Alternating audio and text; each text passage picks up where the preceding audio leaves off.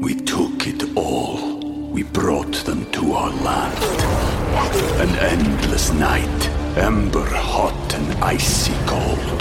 The rage of the earth. We made this curse. Carved it in the blood on our backs. We did not see. We could not, but she did. And in the end, What will I become? Senua's Saga. Hellblade 2. Play it now with Game Pass. Good morning, afternoon, or evening, and welcome to the Bloody Disgusting Network.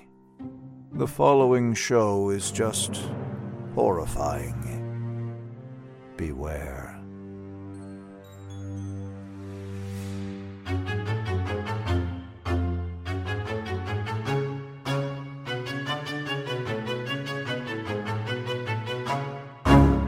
You're obsessed with her, and you're obsessed with her daughter! All right, easy, Geraldo.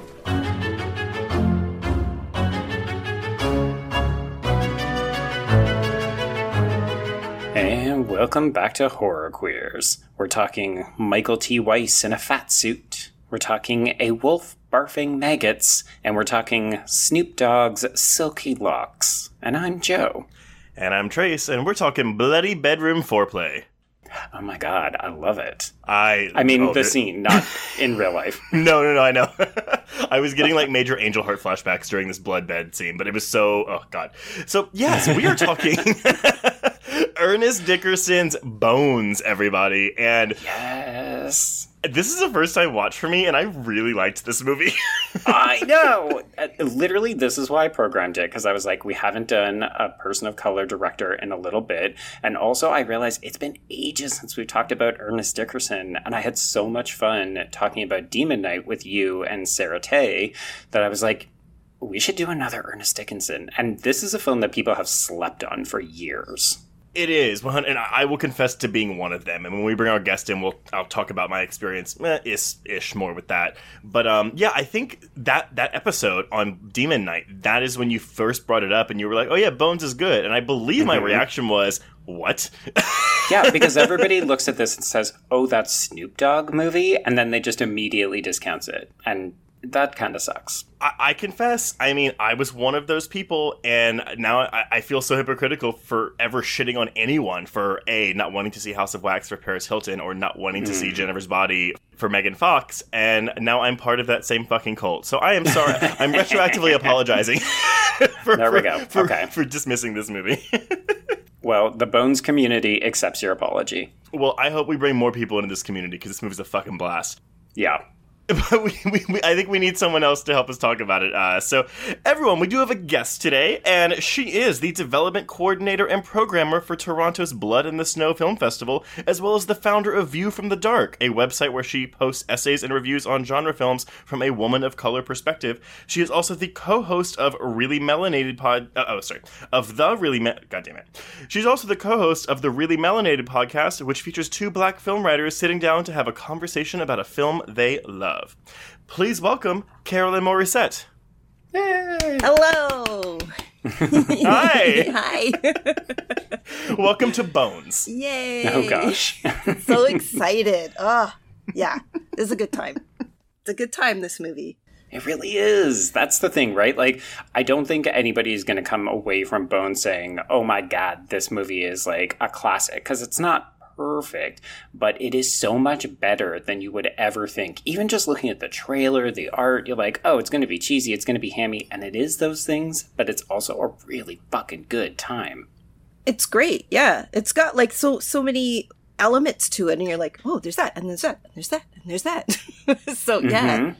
Yeah, I think that's kind of where I am. I think I think I like a lot of the parts of the film more. I don't even want to say more than I like it as a whole. I think honestly, just for me personally, like I, I I'm really into a lot of the things this film is doing, both narratively and stylistically. Yeah. It just kind of feels like the last 20 ish minutes are like this kind of rushed hodgepodge climax, special effects extravaganza. They're just like, I don't know. Like, it, it- it's still fun to look at, but it, I don't know, it misses some of the. It's not as interesting for me as like the, the previous 70 minutes. Yeah, I think it's because it feels well paced. Like they're taking their time, they're setting things up, and then as soon as Bones is actually reanimated, Yeah. we just get a bunch of people murdered, and suddenly we're at the climax. And it's like, wait, what? Uh, oh, all of that other stuff is just kind of done, and we're moving. Oh, the movie's over. Okay, got it. Yeah. I felt the same way because I actually rewatched the ending a few times because I'm like, wait a minute. We had, like, as you were saying, it, this really nice build up and setup. And then, yeah, it's this mishmash at the end. You're like, what?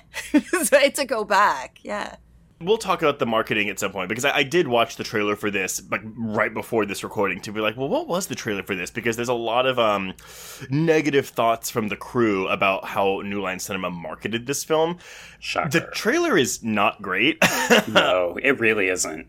It, it's very much I, even the poster you know it's like unleash the dog and I, I don't know maybe y'all disagree i actually feel like there are campy elements to this movie there are uh, absurd elements to this movie i almost feel like though playing up the dog puns like I I don't know. Like, I, I feel like that was a mistake on the film's marketing team because I feel like you really could have marketed this as a really interesting haunted house slash horror film.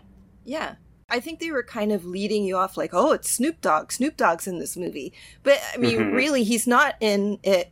He's barely in it. Yeah, for mm-hmm. just like a few moments. And yeah, I agree. They obviously think that he's the draw, which A, that's your mistake because the rest of this cast is pretty fucking good. Mm-hmm. But also, it's like he's the specter, right? They spend a lot of time building him up, but then when he actually arrives, the character doesn't entirely make sense. And I do think that like Snoop Dogg himself, he's not a bad actor. We don't really get a ton of his Yeah. range in this film, mm-hmm. but he is clearly not playing Snoop Dogg. He is playing Jimmy Bones. Mm-hmm. So for him to be making dog puns doesn't entirely make sense. Like, yes, there is a dog in this movie, but I don't know. Yeah, I agree with you, Trace. I think it's a mistake.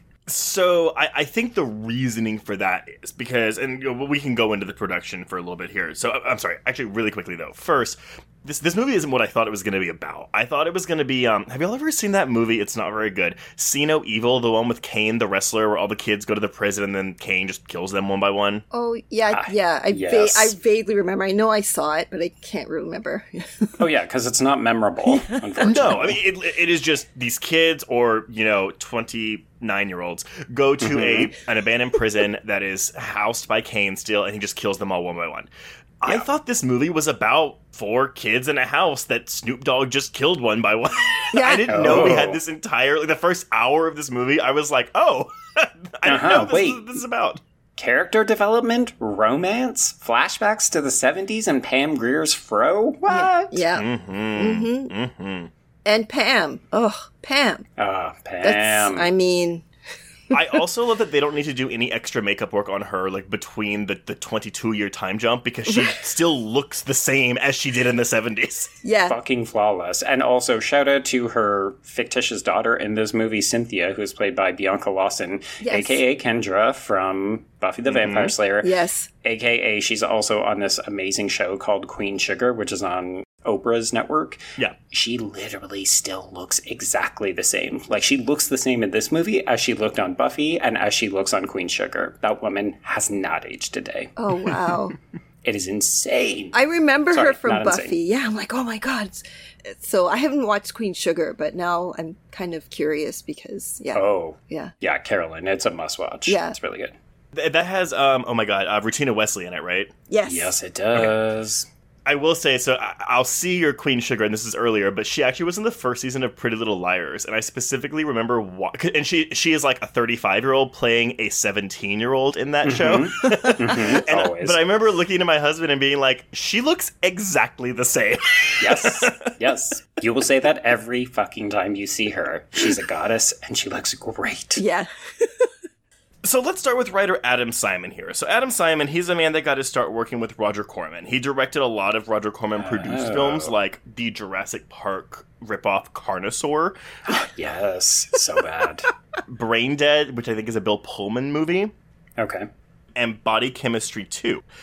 So he was tasked immediately though. He said like, New Line was like, "Hey, we want to create a starring vehicle for Snoop Dogg." Now, why New Line goes to Adam Simon, I'm not really sure. This is probably just interpersonal relationships. Yeah. But- hmm. because it was New Line, A, Simon was charmed by Snoop Dogg and he wanted him to become the new Freddy. And Okay. given that it's New Line, that does make sense because this film actually was Right. Mm-hmm. intended to have several sequels um, had it not bombed. That's really disappointing because you can you can see the genesis, right? Like they're mm-hmm. spending a lot of time on this backstory, so it, that makes sense. But because he liked Snoop Dogg so much, he actually wanted to soften the evil, soften Jimmy Bones, not make him like kind of repugnant like Freddy Krueger is. So he was actually also going to direct the picture, but he had to pass on the job because of a family issue, which cleared the way for Ernest Dickerson to take the gig. Now, I know we're living in 2021 here, so we can look at this with like a different like pair of glasses on. But it's also, I, again, I'm just like, okay, you have a movie that I'm gonna assume even in the script stage leaned into black exploitation cinema, being written by a nerdy white man, being directed by a nerdy white man, and I, I- which no, no no no offense to Adam Simon, he also Yeah. co-created this TV show called Salem, which I think is massively brilliant and underrated. Mm-hmm. But Right. it's just kind of like, oh.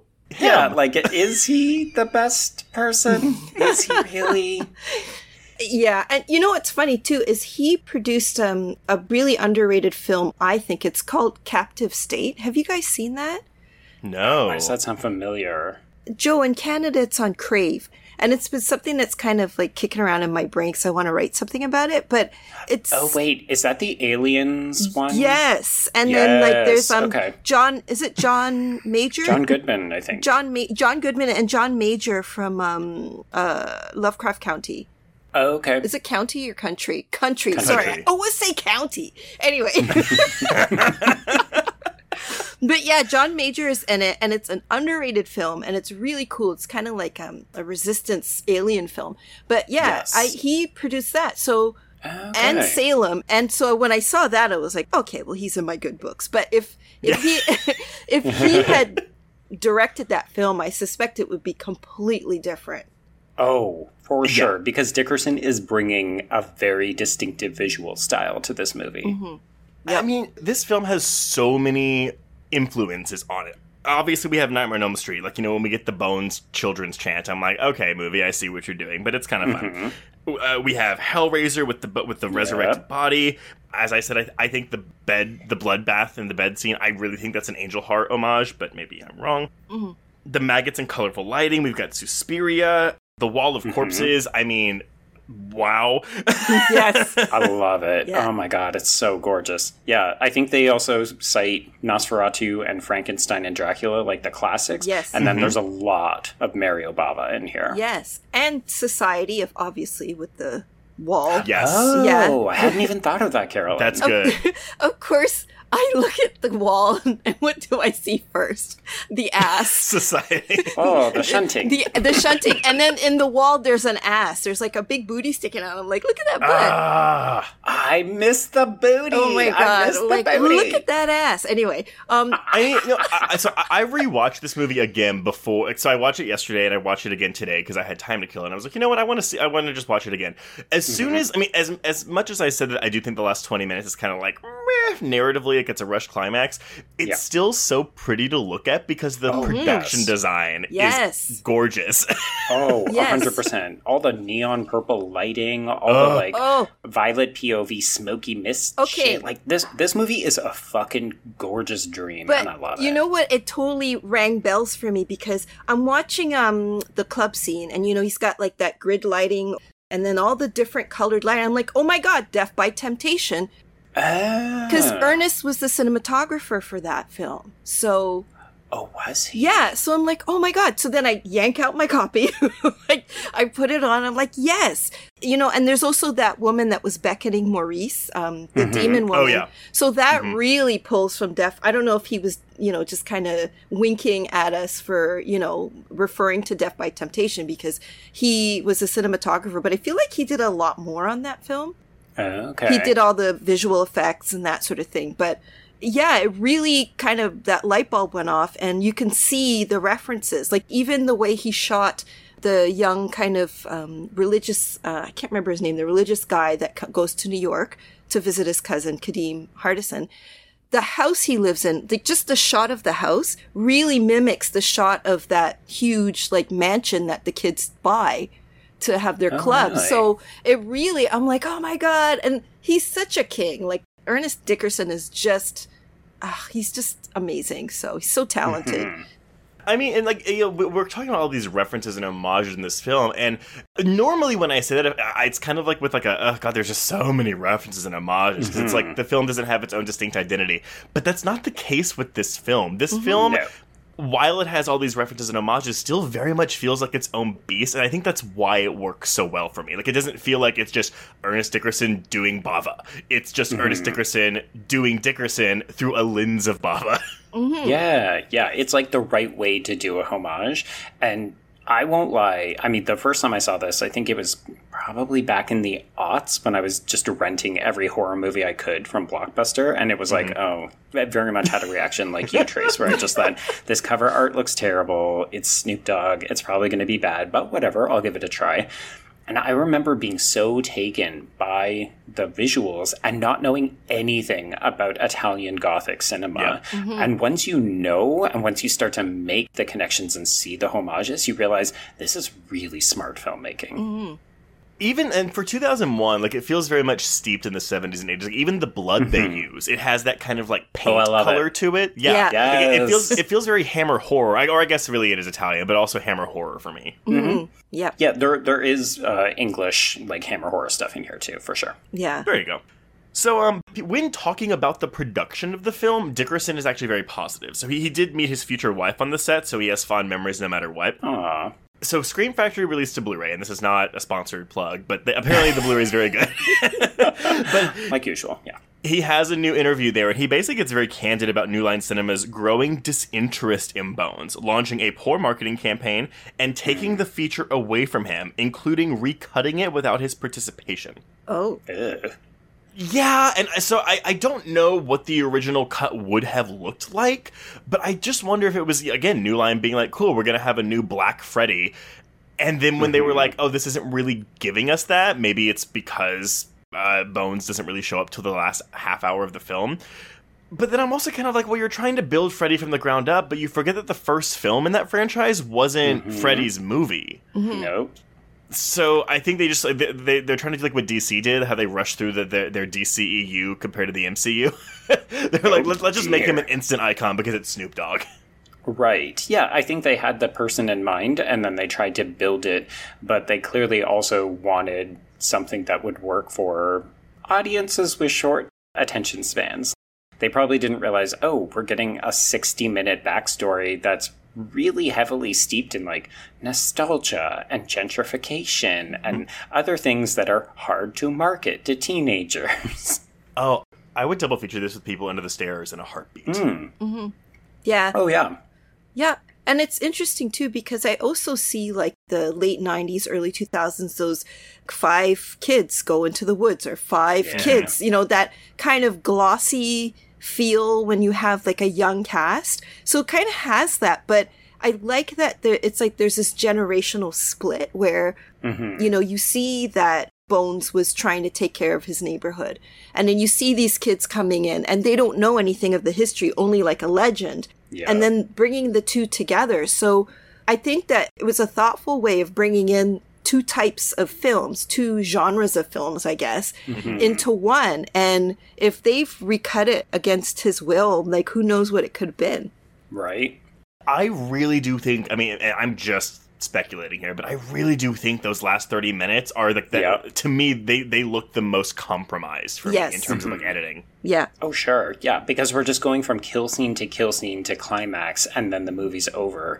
And it doesn't feel at all on par with what Dickerson is trying to do in the first two acts of this movie. And I can't imagine he goes to this. Like, I watched a different featurette on my old ass DVD. Your 2001 DVD. Basically, yes. And Dickerson does make a comment. It's a very quick offhand comment, but he does mention that the shooting schedule for this was just a little rushed. Like, mm-hmm. I don't think he had as much time as he wanted to make the film that he wanted mm-hmm. to make. So then to hear on top of that that it was potentially recut against his will is like, ugh, mm-hmm. yeah, what could this film have been? Yeah. Well, and, and his crew is on his side. Special effects artist Tony Gardner, who's like a big name in the business, he fully blames New Line Cinema for the bombing of Bones. Um, cinematographer Flavio Labiano, um, he's like, yeah, this is like my first big Hollywood film. He worked with Alex de la Iglesias a lot beforehand, and he was, this is like, oh, cool, I'm coming to the States, I'm doing Hollywood. And then he was like, yeah, New Line really uh, fucked that up. Yeah, It's not like I wanted a career or anything. That's fine. It's okay. He, he, he, he shot the new Jungle Cruise movie that's coming out, so he's good. oh my god, the weird pivots people have in this industry. Yeah. But yeah, I mean, I don't really have much. The film was filmed in Vancouver. Um, apparently, Snoop Dogg was high for the entire production period, save for the scene involving fire, which I was like, yeah, but he's clearly like in front of a green screen during that fire. Yeah. oh my god. You want to hear something funny? Okay. Yes. In in connection to that. So, I guess Snoop Dogg has a YouTube show where he interviews people. So there was one with Ernest Dickerson on. So they're Oh. they're talking about the film and you know, Ernest pulls out some gifts for Snoop. So he has like his pages from the script. He goes, "Here you go." And he goes, "Yeah, I found a a big bag of weed with that script." And and Snoop is Snoop's like, "Oh, I guess it's gone." He goes, "Yep." guess you're not returning that. So, I mean, if they found this huge bag of weed, like you can imagine, like every day was probably like chill. But I know people who smoke weed daily and they function like there's nothing Yeah. wrong. so, I, I'm jealous of those people. So I mean, Yes. I, I do enjoy smoking weed, but it's very much a okay, cool. All of my tasks are done for the day. I'm going to bed in two or three hours. Let's Yeah. smoke some weed and watch something funny or like really gross yeah, yeah, if you if we need functional trace, he cannot be smoking. No. yeah. or drinking. I really. Oh, I can only do edibles. And if I do one, Hmm. sometimes I think like I'm speaking to someone. Oh no. and you have so many cats. No, I was at my boyfriend's place. And I was lying on the couch, and I I could have sworn I said to him, "Hey, uh, I don't know, let's watch so and so." So, in like about fifteen minutes, I go, "Well, why aren't we watching this movie?" And he's like, "Well, what?" Oh no. I go, "Didn't I just ask you that?" He goes, "No, you were just No. staring off into space." Oh, that is amazing. Like I think I'm saying things to people, and I'm I'm actually not. I'm just trying to send telepathic messages, and it's not working. Right. Okay. Uh, anyway. That's fantastic. well, okay. I guess after the weed wore off, uh, New Line does release this film. This is a Halloween release in 01. It comes out, I think, the same weekend as 13 Ghosts, which oh. may Oh. have put a dent in its box office. Yeah, for yeah, sure. Because those films are actually not too dissimilar when you start to think about it. yeah. In premise. Correct. But here's the thing, though. So, hey, it, again, released October 26, 2001, New Line Cinema. We have a budget of $16 million. And you can see it on the screen here. Like, this money Yes. went to good use. It only opens in 847 theaters. And Yeah. I don't really know how the distribution model works, but I have to assume because I know that like distributors have to pay like rental fees for cinemas, right? I mm-hmm. think that sounds right. So I think that they just didn't have any faith in this movie, and they were like, "Yeah, let's just dump it in less than a thousand theaters, and we're done." Yeah. And for context, because you may say, oh, well, in 2001, we weren't doing these mega wide releases, but 2001 is also the year that Spider Man first comes out, and that movie opens in 3,000 theaters. Mm-hmm. Obviously, Bones is not Spider Man, but 800 theaters is independent release wide. So Well- that's not a good number. Thirteen Ghosts. It was released in twenty seven hundred theaters. Oh There we go. wow. And this is New Line too. That's the other thing we can't forget. Like this is a studio that has mm-hmm. a gigantic imprint on the movie industry, so they should have been able to wrangle more unless they said, "Oh, we don't have confidence in this movie." Well, yeah, and that maybe is it? Do you think there is still that stigma with black film and like, oh, it's a quote Oh, unquote yes. black film, and it's so ridiculous that it's still happening now. Not not to mm-hmm. that extent, but yeah. Okay, this is gonna sound so fucking like I'm just like troping this out, but like like when Dire Mad Black Woman came out, I feel like that was like the first time that like n- not the first time obviously it's happened before. Like you know you've had we've had successful black cinema in the past, but I think that was like the first like big juggernaut black film where it was like people turned out in droves to go see it, and then of course now we have a million really bad Tyler Perry movies. Yeah. but but with black, maybe it's because it's black and it's also horror. Maybe Mm-hmm. that's the key there. Yes. Yeah, I think it's it's true. Actually, I was just having a discussion with Ashley, my co-host for mm-hmm. Reely Melanated, and we're just like, well, it's so hard for black filmmakers, black horror filmmakers, to kind of get that leg up, you know, and to get a helping hand to make their films because there is that belief that black people don't like horror and Which is ridiculous. and it's like, you know, if you were raised in the Caribbean, for instance, I feel like the supernatural is right? kind of part of how you live. Like, you know, we were always told that there was some, something out there waiting for us just to make us behave. I mean, we basically they traumatize you so you can behave, but sure, and they use the supernatural, right? And it's kind of like um the southern like uh, root magic where you just grow up with it and you just assume that well I may not believe in it, but I don't want to mess with it because it Right. could be true. You know, you kind of have that kind of trepidation around it. So to say that black people don't have mystical or um I don't want to use that word like the you know the magical negro or anything, but Right. but there's some some truth to it in terms of how you grow up and how you approach the supernatural and horror. So it's kind of part of growing up with Caribbean parents and, and that sort of thing. You know, you just kind of believe it. You're not sure you believe it, but you, you're going to kind of pay attention anyway. So I don't know what my thought is. No, I think you're you're suggesting you're suggesting there's a cultural precedent for black people Thank and you. specifically Caribbean Yes, black people yes. to have an association with and I think especially this kind of film, right? Yeah. Like the supernatural, the idea of like your past returning to haunt you if you forget it. Mm-hmm. and karma, right? Yeah. yeah. Okay, so I'm gonna bring up one movie, and this this is a movie that I do like, but it's also like, well, why?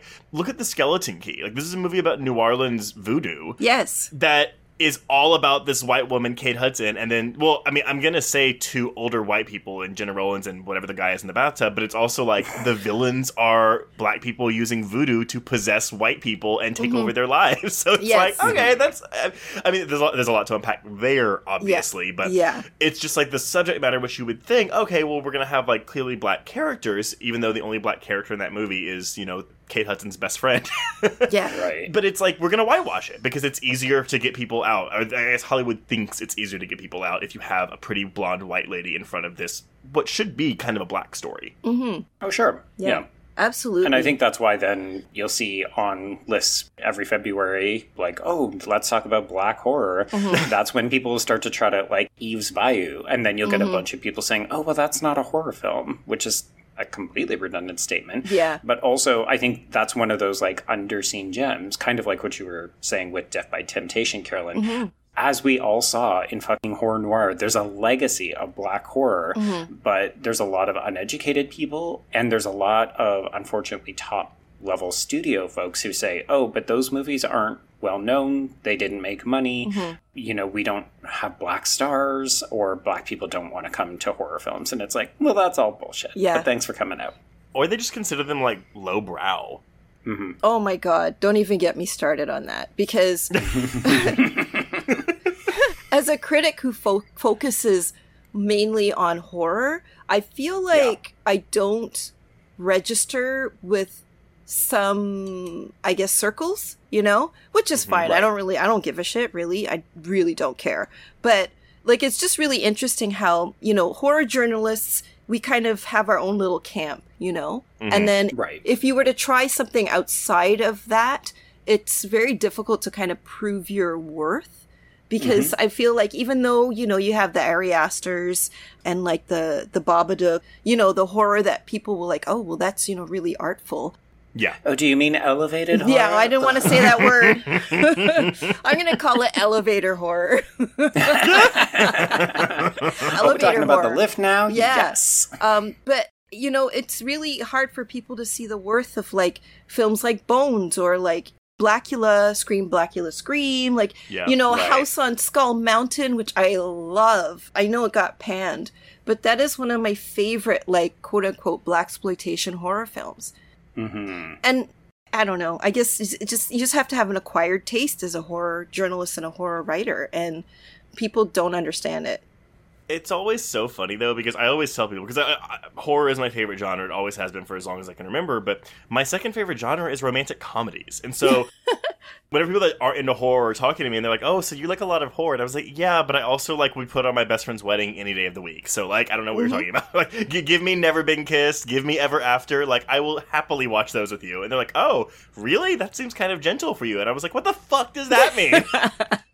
There's very few chainsaws in my best friend's wedding. Yeah. Although there could have been, honestly, given that story. Yeah.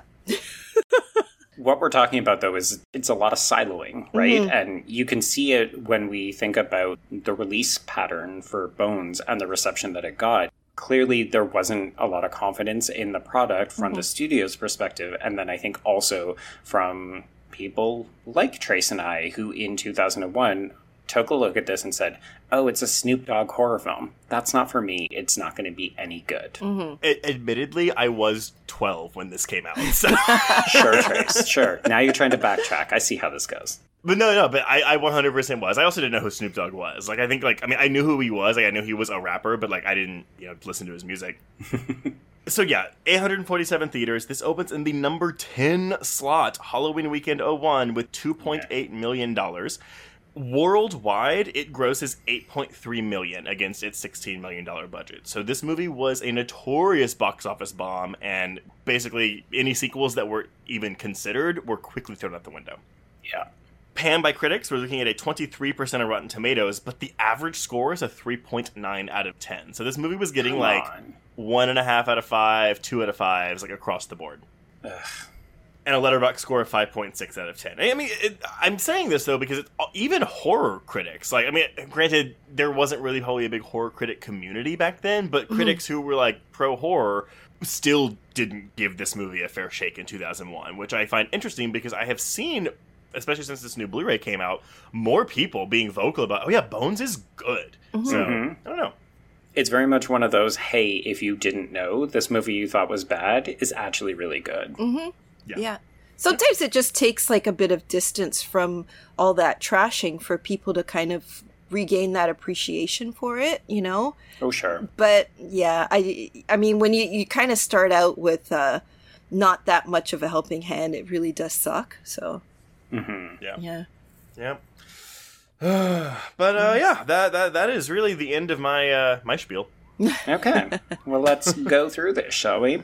Yes. So we begin with a cold open as we watch Shotgun, who's played by Ron Selmour, and he is chased into his apartment building by a ferocious dog. probably not an intentional reference, but I was getting very The Thing vibes because it opens similarly. Okay, I could see it. Just the dog I mean, chasing it's a people. thing with a dog, yeah.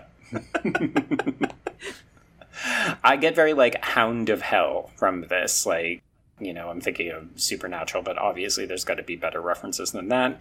Not that I'm diminishing Supernatural. Oh my god. oh my god, Everyone hates us after this episode. So. it's fine. All right. Uh, so after Shotgun is safely back in his apartment, we cut to two very out of their element white fraternity boys who are trying to buy drugs. I do love that they say, like, where are the drugs? And these two dealers say, oh, yeah, we're just going to take your money and then we're going to tell you where to go to get the drugs. Because I mean, but We I just get don't it, care. right? No, because they might be the police. They can't just be handing off drugs. Um, I do love that their names are Stank and Wheeze. that's amazing. Uh, maybe named by Snoop Dogg.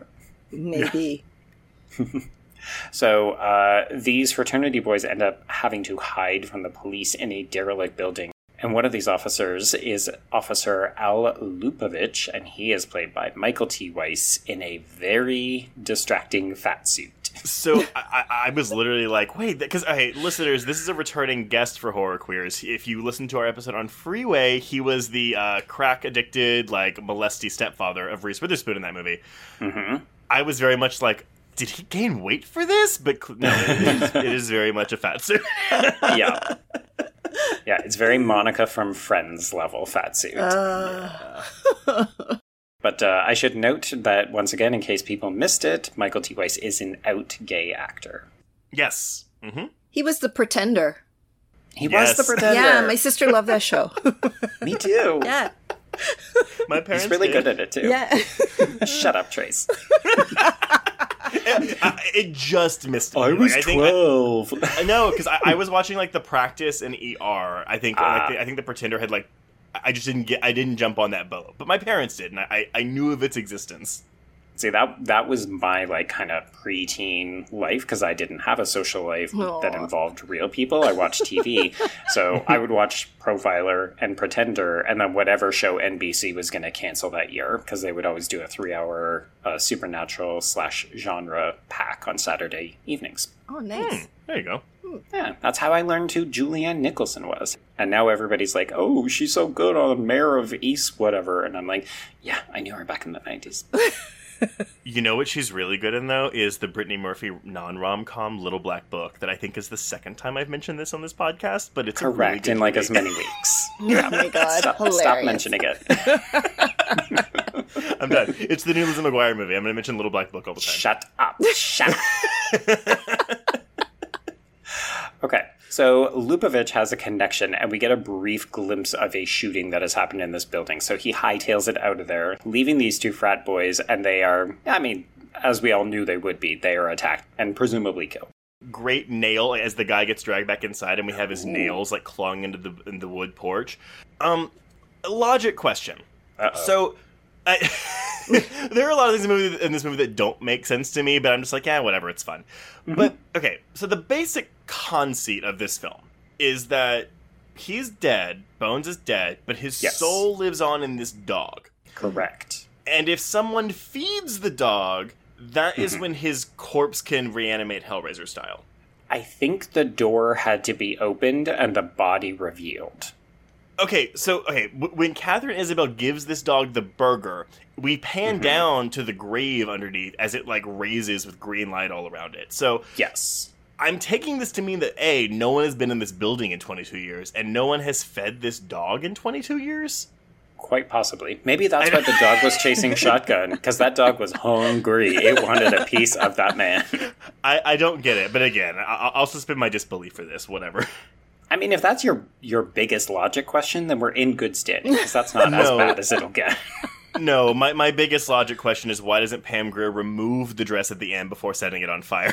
Well, this, yeah. I mean, She's in a rush. it's a question. It's a good question, right? It is a good question. Yeah.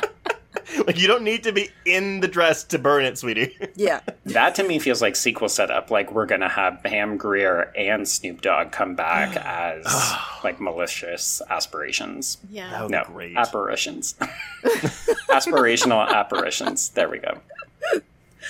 Okay, we're not there yet. We need to flash back to 1979. So we are introduced to a switchblade handling, black leather duster wearing, pinstripe rocking Jimmy Bones, played by Snoop Dogg. He's driving around in a gorgeous, pimped out car, and this neighborhood is actually very vibrant. It's shot in a kind of Super 8 home video style, mm. Mm. and I like how it starts out looking very picturesque and very nostalgic, and then we start to get glimpses that there is like drug use and prostitution. And in this mix, we briefly see Pearl, who is Pam Grier's character. The aesthetic of this. I mean, it, it, I mean, I- admittedly, I haven't seen a ton of blaxploitation cinema, but when I was in college, um, I had to. Wa- we we had a blaxploitation um, like section, and so I watched like something like Sweet Sweet Back Sweet, uh, Sweet Ass Song. Oh yeah, But but the aesthetic of this looks very much like like a '70s blaxploitation film, and I think that's just like oh, it's so cool. Yeah, it does have that look. I like how they had like a sepia tone to it, and Yes, Yes. It's, it's the color grading. yeah, it, it, it was just a really nice look to it. Yeah.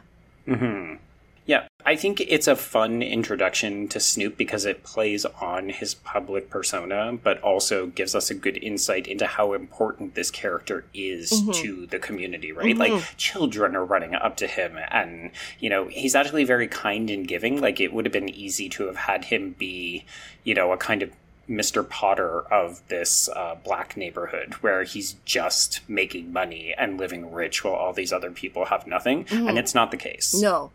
Uh, one more question. Oh, God. no, no, no, no. Okay, so no, I, I, he, he is a likable man in this town. Everyone loves him. You know, we'll see later that he rejects like people bringing crack into his neighborhood, but he is still a gangster doing dr- a drug business, right? Not drugs, it's lottery. He's like a oh, oh bookie. oh, he's a a- numbers runner. He's a yeah, like he's runner. running numbers. Yeah. Got it. Okay, okay, okay. Yeah, so I think his idea is that he is profiting, but he's not doing it at the expense of his community, whereas mm-hmm. drugs would automatically go against those values. Got it. Okay. And makes it does nod to like blaxploitation in terms of y- you know that there's a storyline where there's ma- there might be like a you know less fortunate neighborhood and but people are mm-hmm. kind of we live here and we protect our neighborhood and then the bad Yeah. guys come in and then they have like some sort of a hero that will you know take vengeance on, on the bad mm-hmm. guys or revenge or you know it's something that will kind of come into that community and attack it. And so mm-hmm. you know people will either gather together or they'll have, there'll be a hero or something. So it does follow that kind of script yeah hmm. Yeah, I think the thing that intrigues me the most about this is how I expected that the villains would be white people coming into this neighborhood and trying to mm-hmm. do it, and really that's only embodied in Lupovich's character. Mm-hmm. There are members of the community who are actively trying to profit off of it, and Bones ends up becoming the person who stands in the way of that. I would argue maybe even Jeremiah a little bit. Um, you mean like as a, a villain or a good person? Yeah, I mean, a person who's a villain who's like, I don't want to say doesn't care about his neighborhood, but he literally like profits off of it and gets the fuck out of Dodge to move to the nice white neighborhood. Mm-hmm. Oh, sure. No, he's absolutely the villain. I think that's why he ends up getting killed last, because mm-hmm. he's the mm. one who goes against what he should be standing for the most. Mm-hmm. Gotcha. Yeah.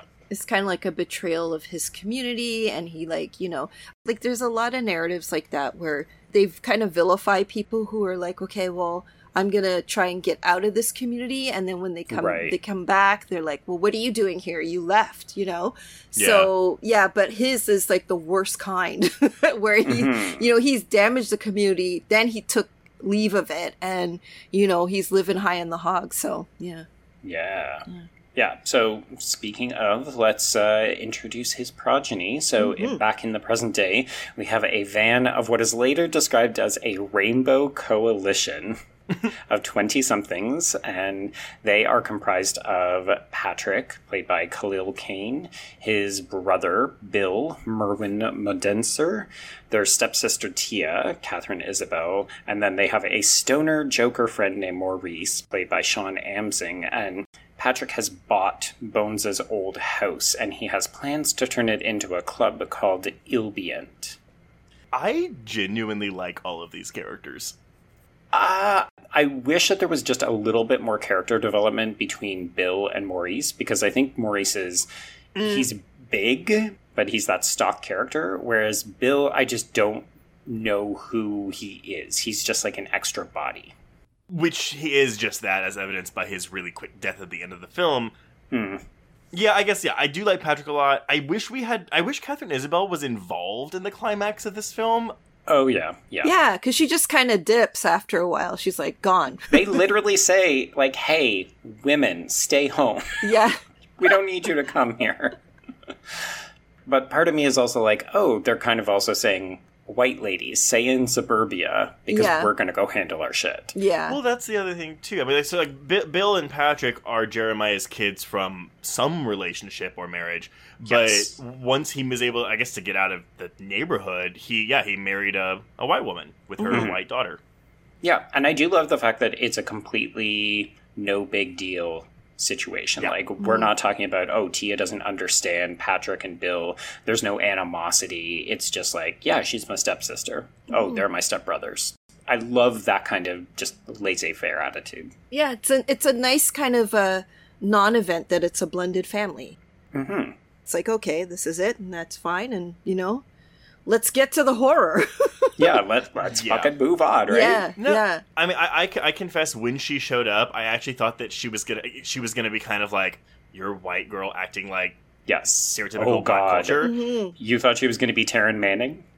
kind of a little bit yeah and I, i'm glad that you said that because i was literally thinking taryn manning as i said that Yeah. Yeah. but yeah and so i, I was pleasantly surprised to find that that was not the case hmm so yeah And I was like, oh, she's going to be one of their girlfriends. And no, she's Yeah. not. So that's yeah. also great. they that was a nice curveball because i'm like okay Because I don't recall seeing this movie in theaters. I'm pretty sure I rented it like the both of you. So Okay. yeah, I can't. I'm trying to remember, and that was like a million years ago. So I really felt like I was seeing it with fresh eyes.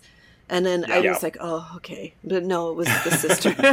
Well, but that, I mean that's something too, right? You know, you're going back and watching a movie from 2001, and the early 2000s were a relatively mean period in the mm. horror genre. Like it was a lot, at least in terms of like homophobia, racism, whatever you want to call it, what- all these things. Like it was just a mean. It was a, they weren't very considerate mm-hmm. to, Yeah. to minority groups. yeah, And so yeah, watching this, I was yeah, I think that's maybe what's factoring in here. I was just kind of surprised by the oh, delicacy. Oh, these with people how, are likable. Mm-hmm. yeah, yeah, yeah.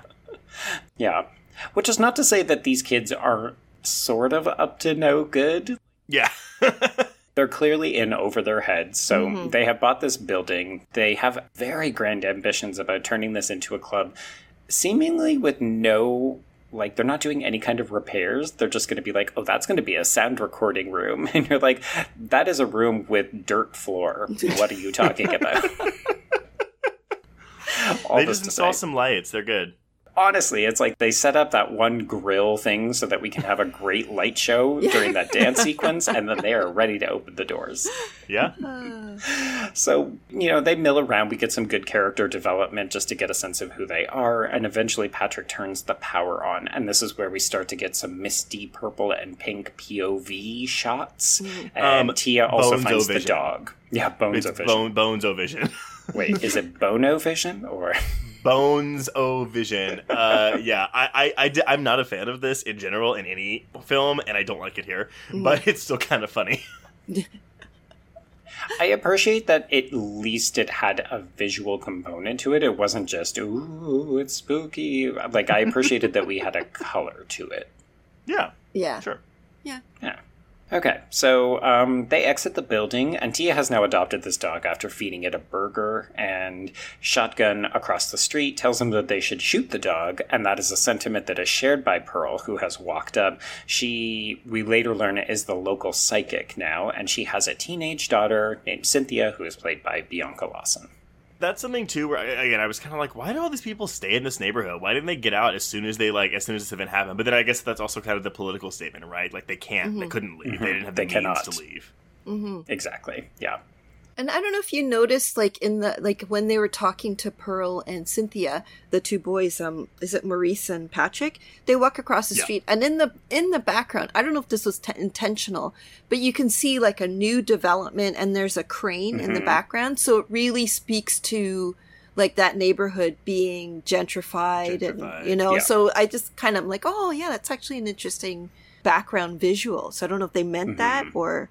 Oh, I'm sure that they did. Mhm. Although, you know, having It was visited in Vancouver. Vancouver, Yeah, it's like, true. oh, it's entirely possible that there could just be cranes. but- Yeah, it's I think what I love about that, though, is the idea that this neighborhood is really on the cusp. So mm. we do have gentrification happening, but also nobody wants to touch this fucking house. Mm-hmm. Like, Trace, you made a joke, oh, has nobody fed this dog in 20 something Yeah. years? But it's also like, no one has touched this house in 20 something years because it is that gothic mansion that people know, oh, you don't go in there. Oh, you mm-hmm. don't mess around with that. I think I'm only surprised because some of the kids, our, our characters, don't know the legend of Jimmy Bones. On, only mm-hmm. Maurice does. So I guess I'm just surprised that kids haven't broken in here before. Or maybe they have and they got killed like the two guys in the beginning. Right, yeah. It's interesting to me too that Patrick remembers it later, but he's almost repressed it. And that to me is also a little bit like, hey, New Line, Black Freddy. Mm-hmm. um, so this film uh. does make some pretty obvious commentary. A lot of it is comedic commentary, but it does talk about race and politics. So I do love that on the ride home, Maurice mm-hmm. proclaims himself to be representative of the melting pot and that he is post-racial, mm. and they all shut him the fuck up. The line, again, this is later, but it's like, do you not have any culture in you? Don't worry, you're about to get all of them. Oh, God. He's such a pig, but he's a likable pig. yeah. yeah, yeah, I agree. Okay, so we're going to introduce a new location. We go to a fairly rundown, empty, mildly skeezy looking bar, and we see the two dealers. Trace, what was their name again? Uh, Stank and Wheeze.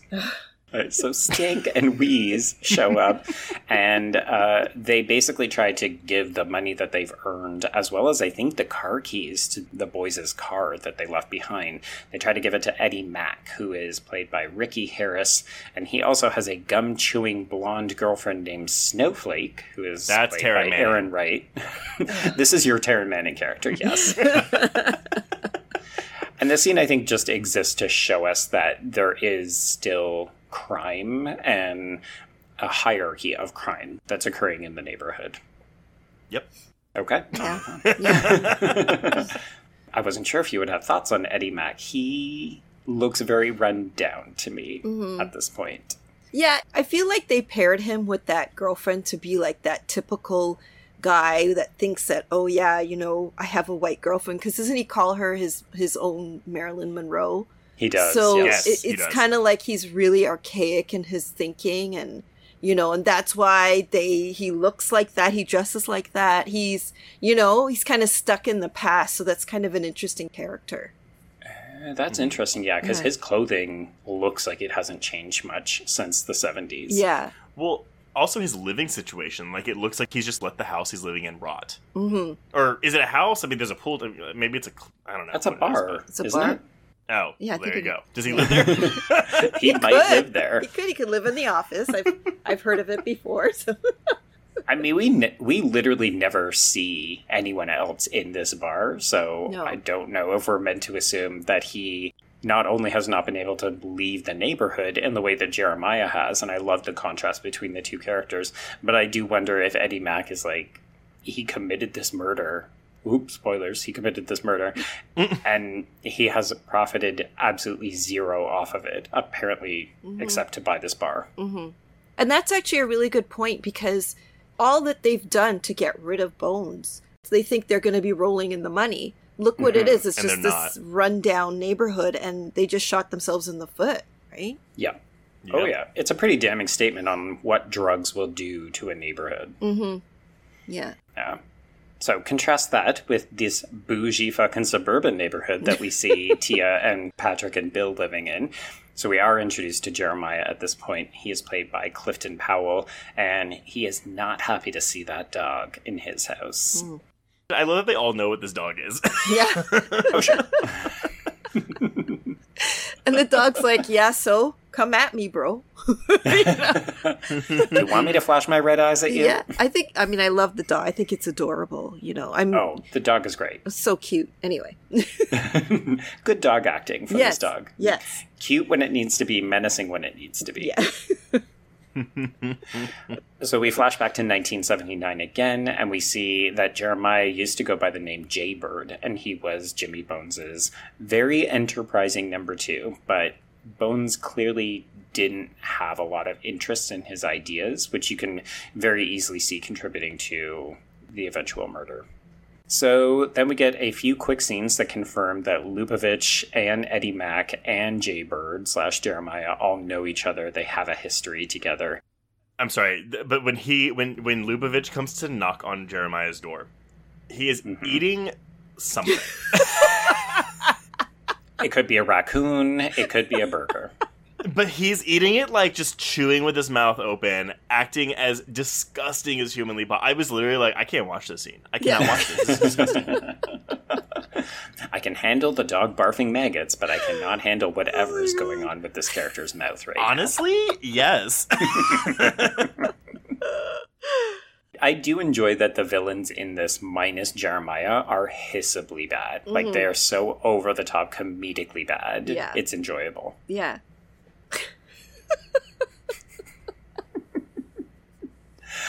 Okay, so we hop back to Bones' house, and this is when Cynthia visits Patrick.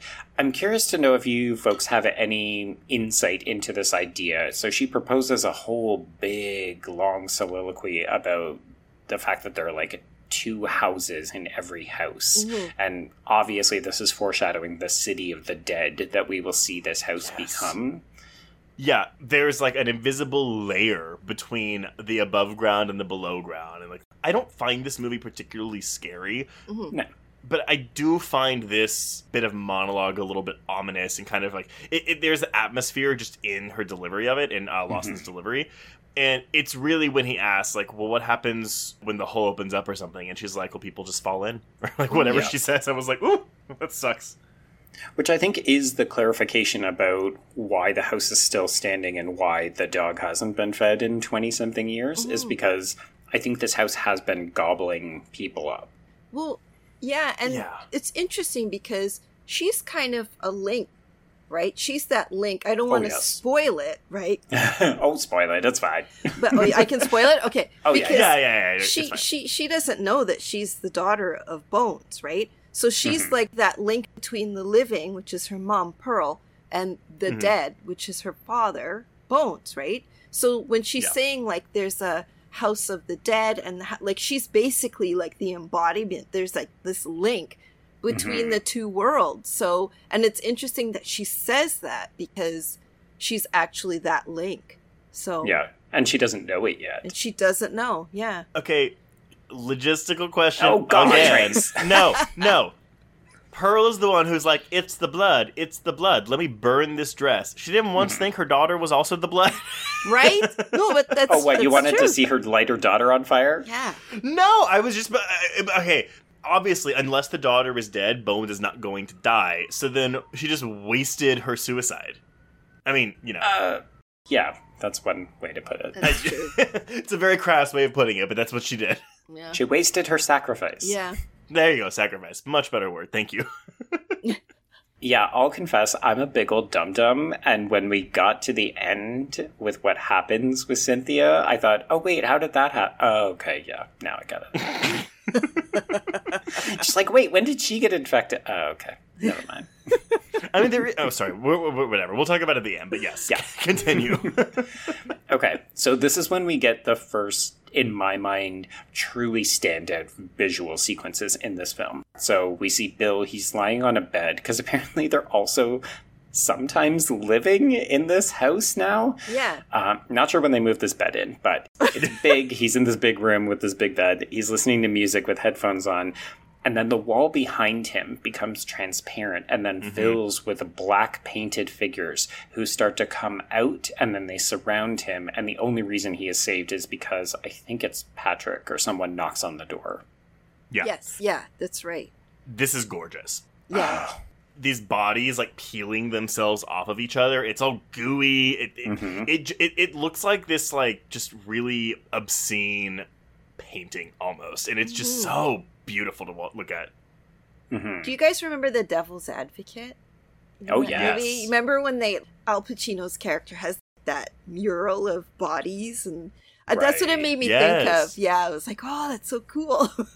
Mhm. See, I again thought of Freddy when he eats people and then they Yes. The protrude from his body. yes, Mhm. absolutely. Yeah. But I did love too that it would have been very easy to have gone with blood red or something like that. But I, I think it's a very deliberate stylistic decision that these folks are all black, like absolutely coated in it looks like tar to me. yeah. And I think it's very much like this is black horror. hmm These black bodies are coming out and they are going to eat anyone who comes into this house. hmm Yeah. It's a really striking visual. And I mean, I'm pretty sure that, you know, Ernest had a huge part in that because he was, he's really into his visual effects. So, hmm yeah. I love that everything was so practical in this too, the practical effects. Oh yeah. Yeah. Yeah, because when you see the FX, like the CGI, Mhm. it doesn't look good. Yeah. But all the practical still totally holds up. Mhm. You know, I, I do. The CGI doesn't look good in this movie, but I do think not every time, but a lot of the times when CGI is used, it's almost in a funny way. Mhm. So it, it makes it easy. I, I, I'm thinking specifically of Stank and Wheeze's deaths when they're blood Oh, silhouettes. That is hilarious. so good.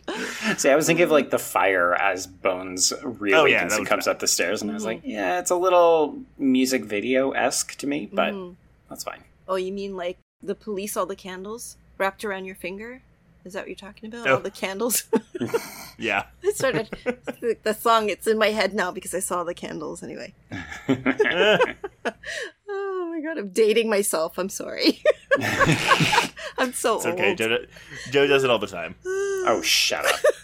I was 12 years old. I didn't know who Snoop Dogg was. Unleash the dog, Joe. Oh, God. Doggy dog. Oh my god. So, Pearl warns Cynthia about the house and the dog, telling her that it's a bad place and a door to worse, which I think is a very poetic way, but also, hey, mom, maybe just say, your dad's buried in the basement. Please don't go in there. Yeah, this is a classic example, a movie example of if you just talked to each other and had an open line of communication, you could have avoided a lot of this shit. Mhm.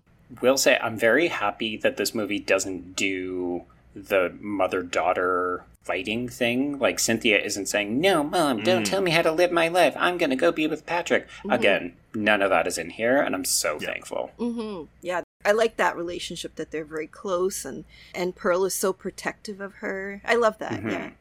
Yeah. Mm-hmm. We took it all. We brought them to our land. An endless night, ember hot and icy cold. The rage of the earth.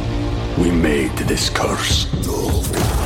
Carved it in the blood on our backs. We did not see. We could not, but she did. And in the end, What will I become? Senua's Saga. Hellblade 2. Play it now with Game Pass. So we're back to flashbacks, and this is where we see Pearl and Bones' relationship. So she stops him before he goes inside, and she gives him this palm reading, and it's kind of sweet. And then she takes note that his lifeline is going to be cut short, and she's worried, and he's not, of course. And it's brief, but every time we see Pam Grier and Snoop Dogg interact in this movie, I just think to myself, this doesn't need to be in here. Like somebody could have cut this and it would have still been mostly fine, but they took the time to make us care about this relationship. Mm-hmm.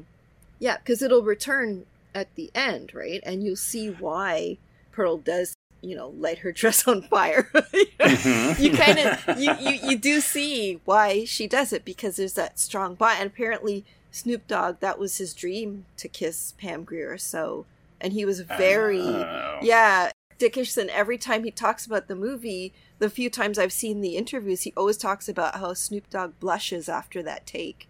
You know, Yes. Oh, I have seen that. yeah. She is 22 years older than Snoop Dogg.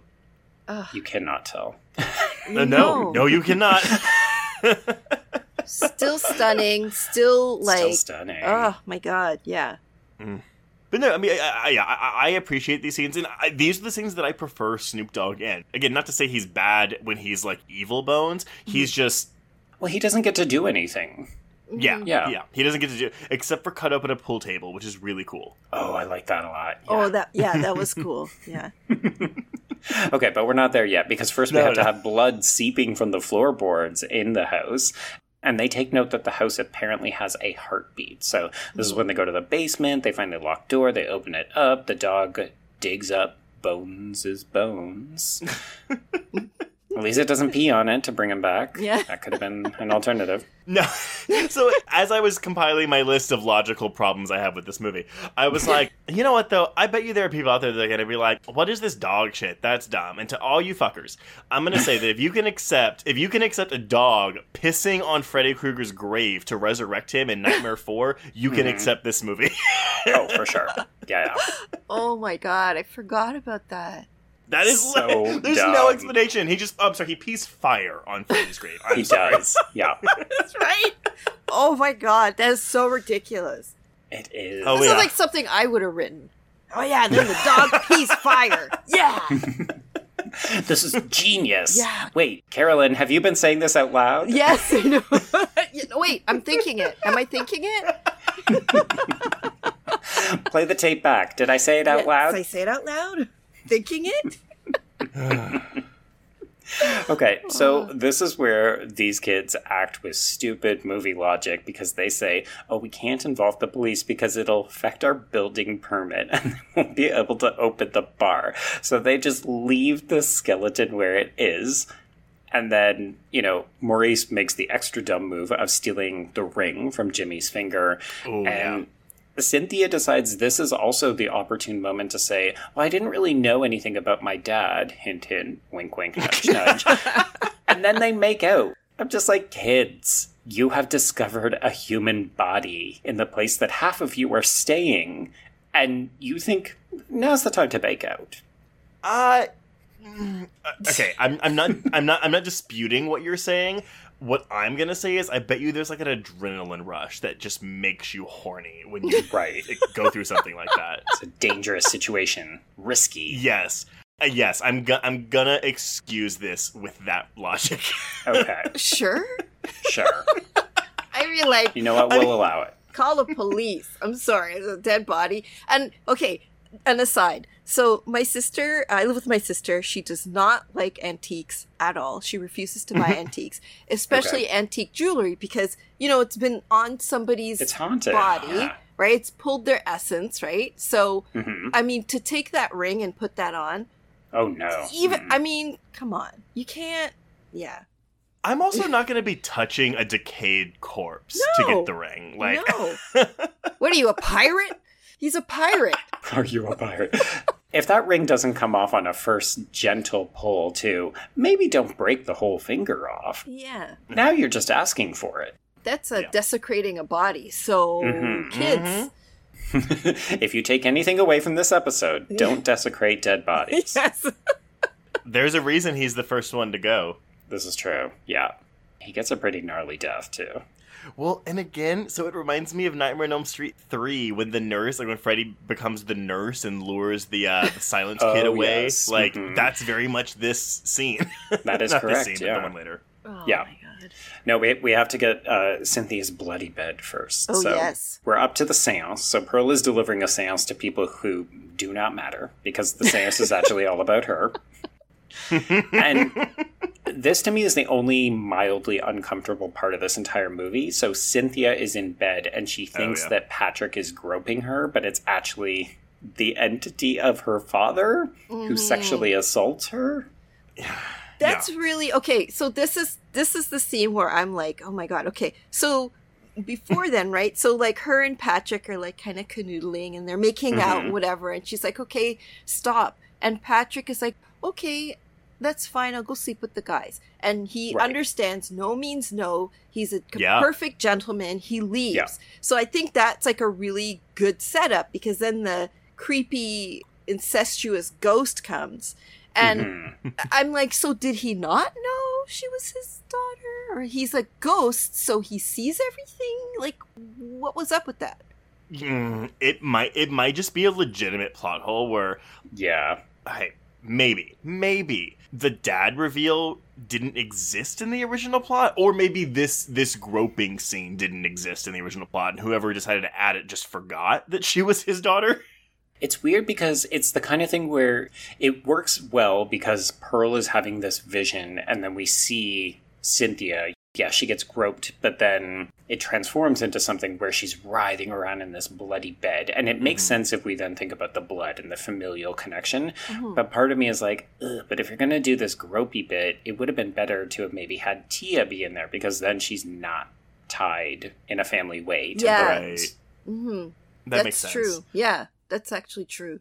it sucks that we have to talk about that part because again the visual of this is so fucking good like watching bianca lawson disappear into this bed again just like a freddy movie Yeah. it's stunning and i love it Well, and it wouldn't look as good if the blood wasn't that very specific kind of blood. yeah the 1970s blood i love it Yes, and and I know I've mentioned Angel Heart twice already, but have y'all ever seen Angel Heart? Are y'all familiar with this Oh, movie? yeah. hmm Okay, Yes. i know of it but haven't seen it So, so Joe, I, mean, I only bring it up because the scene in question was the scene that like got the movie like an X rating, and they had to trim it. But it's Lisa Bonet from the Cosby Show mm. having sex with Mickey Rourke, mm-hmm. and oh ew oh, he's very he's very attractive in this movie. oh okay good I mean, it's like 1986. Yeah.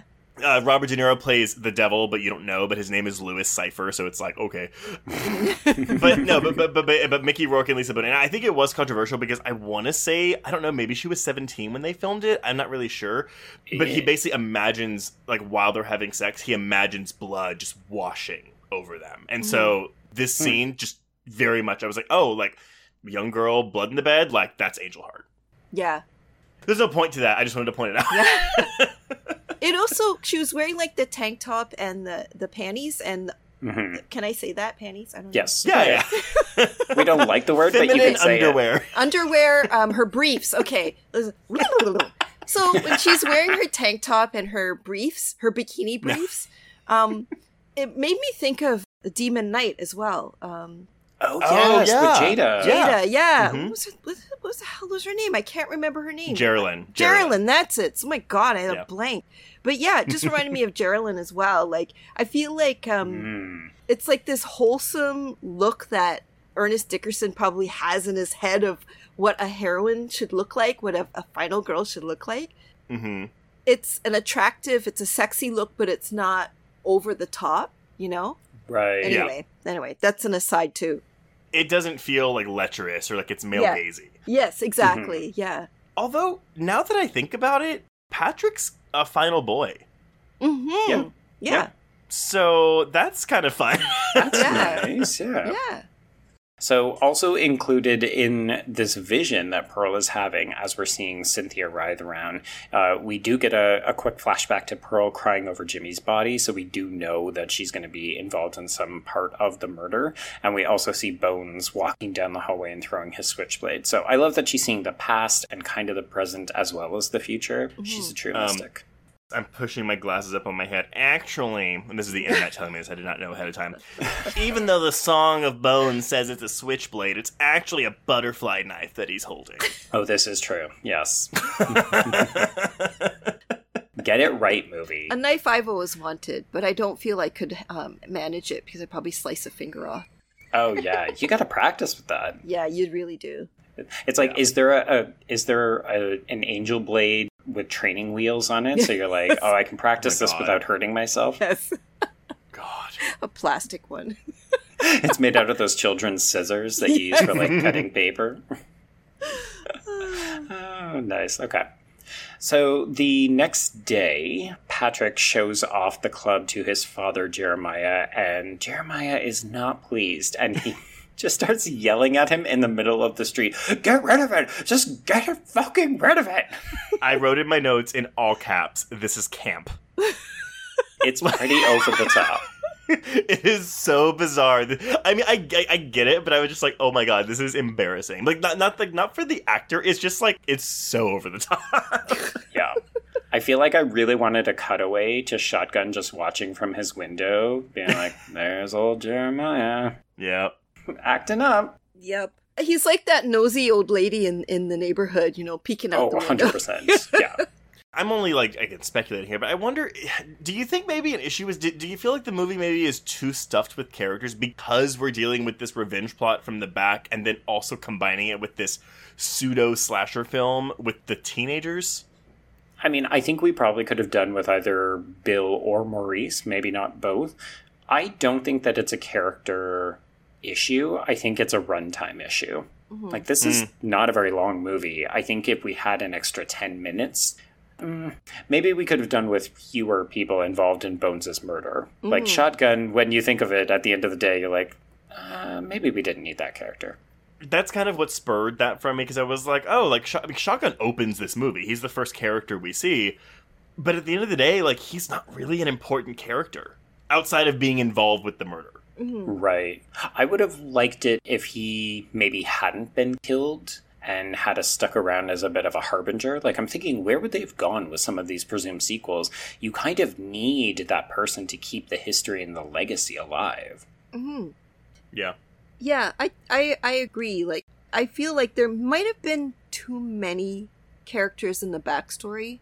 hmm I agree there need to be like three of them. Like maybe just have, you know, the racist creepy cop Right. and and maybe and Eddie Mack, right? And Yeah. maybe Jeremiah. Yeah, and then be done with it. But um yeah, it's true. It's, it was a little busy. it is a little busy. Yeah.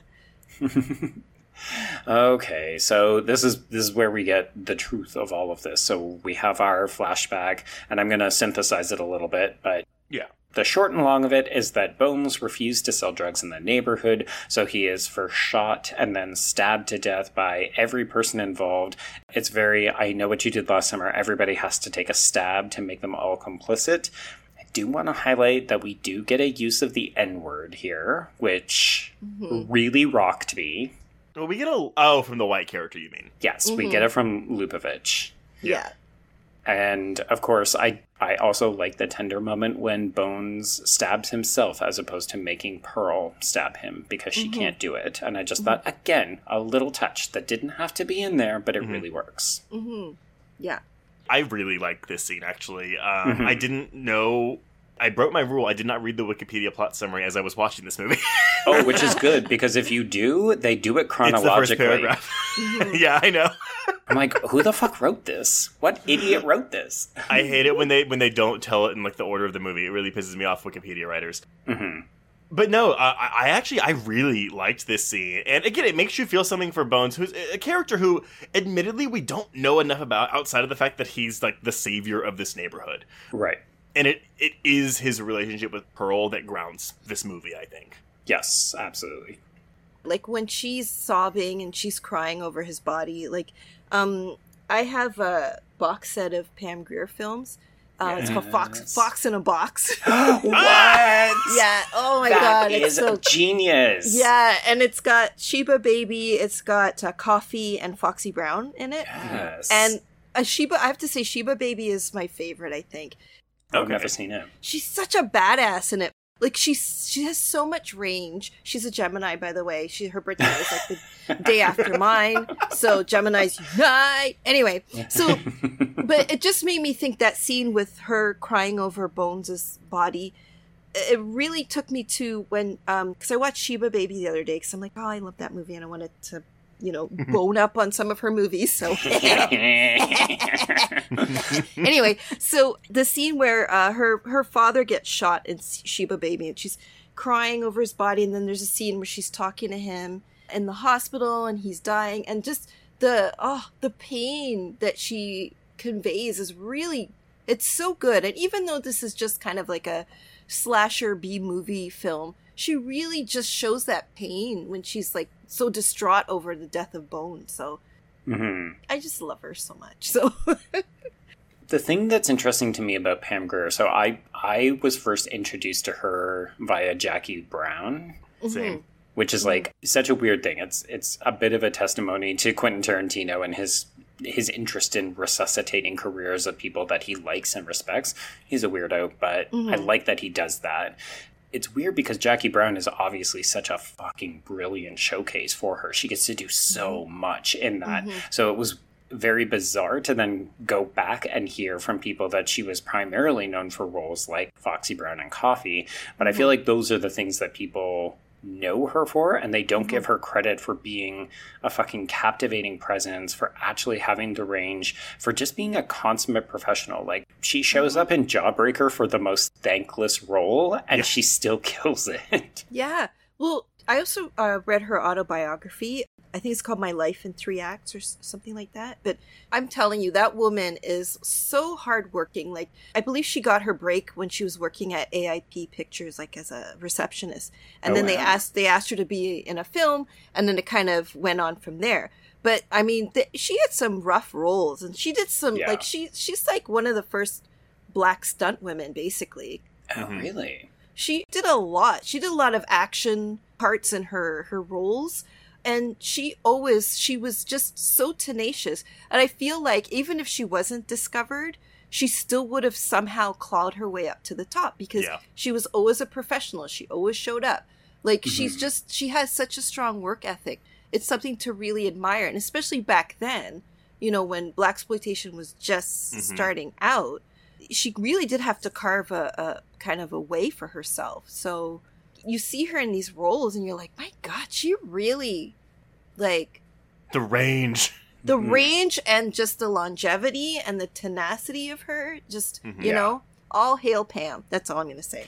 I just went off on a tangent. Sorry. No, I looked at her filmography too, and I was surprised at how, like, the depth of it. Like, i mean, even Yeah. okay, there's a show. There was two seasons that just got canceled last year with. Oh my god, it's Lake Bell and Kristen Bell's husband, Dax Shepard, called Bless This Mess, and she was like a main character on that show. And I was like, oh, like that. Oh, I never would have known Pam Grier was on this show that was apparently really good. But. I was like, good for her. Yeah, she's been consistently working, and her filmography is deep. She's done a lot of work, and she's been working for a while. Mm-hmm. Mm-hmm. We love Pam Grier. Yeah, there we go. so at this point, Bones is dead. We get a fun little sequence as the camera goes down his throat, and that turns into the packed opening night at Ilbient. And the club is banging, folks, which I don't know where they got their liquor license, and I don't know how much they're charging to get into this trash fire, but uh, it looks fun. I realized I called them teens earlier, but they're not, right? Because they couldn't buy a building if they were teenagers, right? Or he went through a broker, I guess, but eh, whatever. It doesn't. I took it to be somewhere between high school and maybe deferring college or university. I don't know. It's Yeah, hard to say. 20 somethings, yeah, I guess. Right. but still living at home. Yeah. Yeah. Uh, so we get our next fantastic sequence as Maurice is lured away. The dog transforms into this beautiful woman. She takes him upstairs and then she mauls him to death. And every time the dog bites him, uh, yes, we get the Hellraiser style reanimation of Bones' corpse in the basement. Oh, this looks amazing. and it looks great. Amazing. Really good. Yeah. Yeah. I just love the musicality of this, the way that the music from the DJ is intersecting with the seduction sequence, the way it's filmed, as you mentioned, Carolyn, with the great lighting across this woman. She's obviously stunningly gorgeous. Just mm-hmm. this whole sequence works really well for me. Mm-hmm. Yeah, it's really good. What works even better for me is this next sequence. Oh, Okay. So obviously, uh, Bill is not a DJ, so he sends Patrick to go find Maurice because he is playing the same tune over and over again. And Patrick goes up to investigate, and the face of the dog transforms into Snoop Dogg and says, "The gangsta of love don't eat no fried chicken," and then barfs two mouthfuls of maggots all over Patrick. um, and we have a burp sound effect as it barks up the maggots, which I also. I mean, you can't. Buy, I, I don't even. it shouldn't work. It should be stupid. It definitely is ridiculous, and yet this whole thing, like when you see this in action, it's all great. yeah. yeah. I mean, I, I do think it's ridiculous. I do think it's silly. I do think it's dumb as fuck, but it works for me. Yeah. But the, the, this movie is so fantastical anyway, and it's Mm-hmm. just kind of like the dog saying the fried chicken line is a little. It's I'm- I'm tiptoeing on the line there. Yeah. Yeah, Yes. it's a, a bit much. It's dumb. But then somehow, in a way, you know, Snoop Dogg has these one liners that Right. just in Mhm. general, like I watched his show, he just says the most ridiculous things. So, I mean, I doubt it was an ad lib because obviously they had to do the whole CGI and whatever. Oh yeah. It's pushing it, but it's feasible that he might say something like that. hmm But Yeah. I also think that Khalil Kain, I swear it looked like he was going to laugh when he was being spewed with the maggots and the rice because it's rice. It looks like it's rice. No. Right? Yeah. Okay. I- I'm glad because I was like, is that orzo on his face? Like what? what is that? Um. But yeah, it's like they cut right before he starts laughing. Yeah. I swear I looked, because I watched this movie like twice and I'm like, he's laughing. You know? I love that actor, by the way. He was on Girlfriends and Living Single. Um, Anyway, but um, I would love to ask him. That's one question. So, were you laughing during the the maggot barfing scene, or just imagine, like, ma'am, we're doing press days for like this very serious thing that Khalil is in, and Carolyn's like, I need to ask if you were laughing during the maggot scene in Bones. really pressing question. hard cutting? You know, hard cutting questions. Yeah, It- it's a great moment too. Like just these maggots in general, and then we get what's essentially a Suspiria bit where mm. Yeah. the maggots just fall from the ceiling all over this dance floor, and it is It's fantastic. Well, and, and, and your your Italian horror Suspiria lighting works here because of the lighting in this club. Like it's intentional, but like mm-hmm. it is a stylistic intention, but it's also natural within the world of the film, Yep. which I like. Yep. And, and I would have liked a slightly better stampede as people get the fuck out of here, but it's pretty good. You and your stampedes. You know what? If I have to take ownership of that, if I become the person who likes watching people get crushed to death in stampedes and horror films, I will gladly wear that honor. we are missing a high-heeled shoe in someone's Yes. Oh, my god, yes. Yeah. Mm-hmm. am I am I wrong? Have you guys seen the collector and the collection? Oh yes. Yes. Okay, so doesn't the collection have like a crazed, a frenzied stampede? It stampede? does. Yes. It does. Mhm. It's the opening scene. And then it makes makes me think of Blade 2 when people are getting showered with blood. What what number was that? Was that Oh, that's no, one. that's that's the first one. One? That's the first one. That was yeah. the first one? Yeah. I agree. I love these um, horror club scenes where, you know, shit's gonna go down because there's a bunch of people, they're all locked in one space. But yeah, I Mhm. agree. It could have been a slightly better stampede. Yeah. Yeah. And I, I start to wonder because we're about to really move into where things pick up. Mhm. This is where I start to wonder if we were running out of time and we couldn't quite do everything. I don't know that there was a better sequence here, but it's telling that this is the part of the film where things start to just move a little too quickly. Well, and that's the thing, right? The film takes its time up until this point. I mean, it is the 65 minute, an hour and five minutes when Bones gets resurrected. The last act essentially is just him going on a revenge spree killing people. Mhm. I'm sorry, 15 minutes of revenge spree killing people and 15 minutes of let me be with my ex girlfriend and daughter. Yeah. Which is kind of when the film recovers for me. Mhm. I mean, I love the severed head shenanigans we're about to get into. Oh So- my god, yes. Yeah. Okay. Well, let, let's press on then. So, we do get a fiery explosion. It's interesting that we just said, okay, all the stuff with the maggots is Suspiria because this is apparently an Inferno reference as he's coming up the stairs and there's the fire behind him. Uh, Inferno is low key good, by the way. Yeah, yeah, yeah. Yeah. I think it's just Mother of Tears that people are firmly on the Oh, yeah, that movie no sucks. camp. oh dear. Yeah, so this is where we see him throw the angel blade as Patrick and Cynthia are getting away. And I do love that moment where everyone is standing around outside and they're looking at the flames on the building, and he just stands in the doorway and then disappears. It's like an announcement Hello, I have returned. Yeah. hmm And now, and now Pearl thinks it's okay to tell Cynthia that it's her dad. Right. By the way, that's her dad. I mean, yeah, this is where the kids find out, oh shit, I've been lied to my whole life because Patrick also confronts his father, Mhm. and that happens at the same time as Bones takes care of Shotgun. So he, I read somewhere somebody said, oh, it's a bit of a mercy killing, and I thought, I don't know that slicing someone's throat can be considered a mercy kill. I mean, it's not. Well, I was gonna say it's probably not that painful, but you are choking on your own blood. I'm gonna walk that back. Yeah. I mean, I guess you're not being decapitated and fed to a wall. You're not being tortured, yeah. Yeah. yeah. Well, So shotgun is just immediately dispensed, and that is done.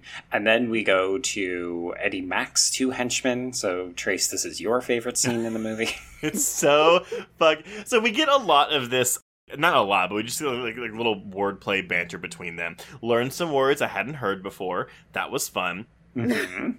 And yeah, then we get this like blood CGI blood silhouette as he does something to them. I don't know what it is. Just use your imagination, kids. What could create a blood silhouette? he, he must have had a stencil, like a wall size Maybe. stencil. it's like a cartoon. The cartoon. It is a little Yeah. bit. It's a bit like a Looney Tunes kind of Yes. scenario, isn't it? That, that's 100% what it is. And that is why, though, like, we have the talking dog. We have this. I'm kind of like, okay, the movie hasn't really been this silly up until this point, but that kind of is where the climax leans. The transition isn't that jarring to me. Right. It is all really bizarre and stupid and weird, but yeah, it, it, it still works for me. So, I don't know. hmm It's just so bizarre because it's intercut with very serious scenes. Like Cynthia at this point Yeah. walks in on Pearl having a sexy, scary encounter as Bones' hand just comes out of the dark. This is another homage. I think it's to Bava. I didn't quite catch it in the special features, but again, just really evocative and stirring. And I love the interplay between, ooh, is she being threatened? Or is he saying, hey, I'm back, you know? Keep an mm-hmm. eye out for me. Yeah. Okay, so Eddie Mack is next, and I feel like we haven't really done a great job of capturing how much of a character Eddie Mack is. So I'm going to Oh. read a line that he yells to Snowflake. Oh my god, please. I, I think I know the line you're going to say because I was about to read it too. So please, I want to hear you say this line. So she disappears, and he is trying to have sex with her. So he has taken off his pants at this point, and he is wandering through the bar, and he says, I'm gonna tickle your little pink tweeter all night. yes! I have that written down and highlighted in my notes. Oh my god. because of what? I have never heard a vagina or a clitoris referred to as a pink tweeter before. I mean, so thank you, Bones. what's a bird? Like, I guess. Like, I don't. I don't. I'm never going to look at Twitter the same way again Yeah. I'm tweeting, tweeting all my tweeters. all night long. Oh my god. Uh, sadly, poor Snowflake has been unceremoniously dumped into the trash, which is um, She's white trash. She's white she trash. is now officially white trash. I guess. Telling. But okay, I don't know if it was i- intentional or not, but I'm literally surprised we don't get a line from Bones going like, "She's white trash now." Like, Yeah, I mean, they, they really keep the one liners to a bit of a minimum. They really just want them dog related, and Yeah, that I think. I'm kind of glad. But this Yeah. is the scene where we get Bones appearing and slicing up the pool table with the knife, and and then it spews blood. The, the pool mm-hmm. table spews blood for no fucking reason. no reason. but it's so good. You know why? Because it looks fucking great. That's why. And it does. And then we get a mirror that's held up and it breaks because Eddie Mack tries to shoot him. And of course, it doesn't work because you can't shoot a supernatural entity. and then the flying glass shards impale him in the back into the wall. And that's when Bones then decapitates him with the angel blade. Yep. And we think he's done, but he's Yes. not. This was so unexpected. So we then see Bones walking around with the decapitated head of Eddie Mack, who is still talking and giving him smack like he's he's reading oh him. God. Like, oh, why can't you just leave me be? Blah blah blah. And at one point, Bones hits the head against the wall. Fucking died. I mean, th- th- this is brilliant comedy, and I-, I don't know why it's here, but I'm so happy it is. Well, that's when it started to make really make me think of Freddy Krueger because I could totally see Freddy doing that. And I, did he not do that? I'm sure he's done that in one of them. I mean, in Freddy versus Jason, Jason Yes. Decapitates him, and then Freddy gives us a wink at the end of the movie. Yes, yes, yeah. But remember, that is two years after Bones. Oh my oh. god. oh, Plagiarism. Yep, yep, yep. oh man, yeah. That's when I felt Freddy Krueger had, had kind of shown his face Yes. a little bit. Yeah. Yeah. No, New New Line was like, well, no one saw it in Bones, so let's put it in Freddy versus Jason. Right? Honestly, It, that's probably what happened. that Mm-hmm. would not surprise at all. yeah. Creeps. Uh, it's just, you know, white creatives stealing from black creatives Yeah. like well, I usual. mean, so what else is new, right? Yeah. As you do. tales Yeah. old as time. As I'm sorry, as we do, as we do all the time. So the murders are happening hot and heavy at this point. So Lupovich is next. He gets impaled on a meat hook, and then he seems to be gutted, but we don't actually get to see it because we cut away. No, because what happens is he makes him smoke the crack pipe that, Right. that he mm. made him smoke, but then he removes his mouth Yeah, and I did like that. Stabs him. He stabs him in the lungs, which allows the crack smoke to come out of his body, and then he decapitates him. Okay. It's like it's fun. It's a fun death. It is, and and fun times. Lupovich is also still talking as a decapitated head. So Bone shows up with both of them when he goes to Jeremiah, who is next on the list, and it's it's fairly brief. He just more or less abducts Jeremiah, and this is where we reintroduce everybody. So Pearl and Cynthia and Bill and Patrick are all getting involved, and they say, "Tia, you're white and you're female, so you can stay here." so wait, I'm sorry. Um, tiny question, Joe. Did you recognize the mother? I definitely visually clocked her, but I could not figure out who she was. So she's a heavy Canadian player. She was not only in Reefer Madness, the movie musical, but she is also the woman in Final Destination 2 who gets decapitated by the elevator. Yes. Ah. Lynda Boyd, ladies and gentlemen. Okay.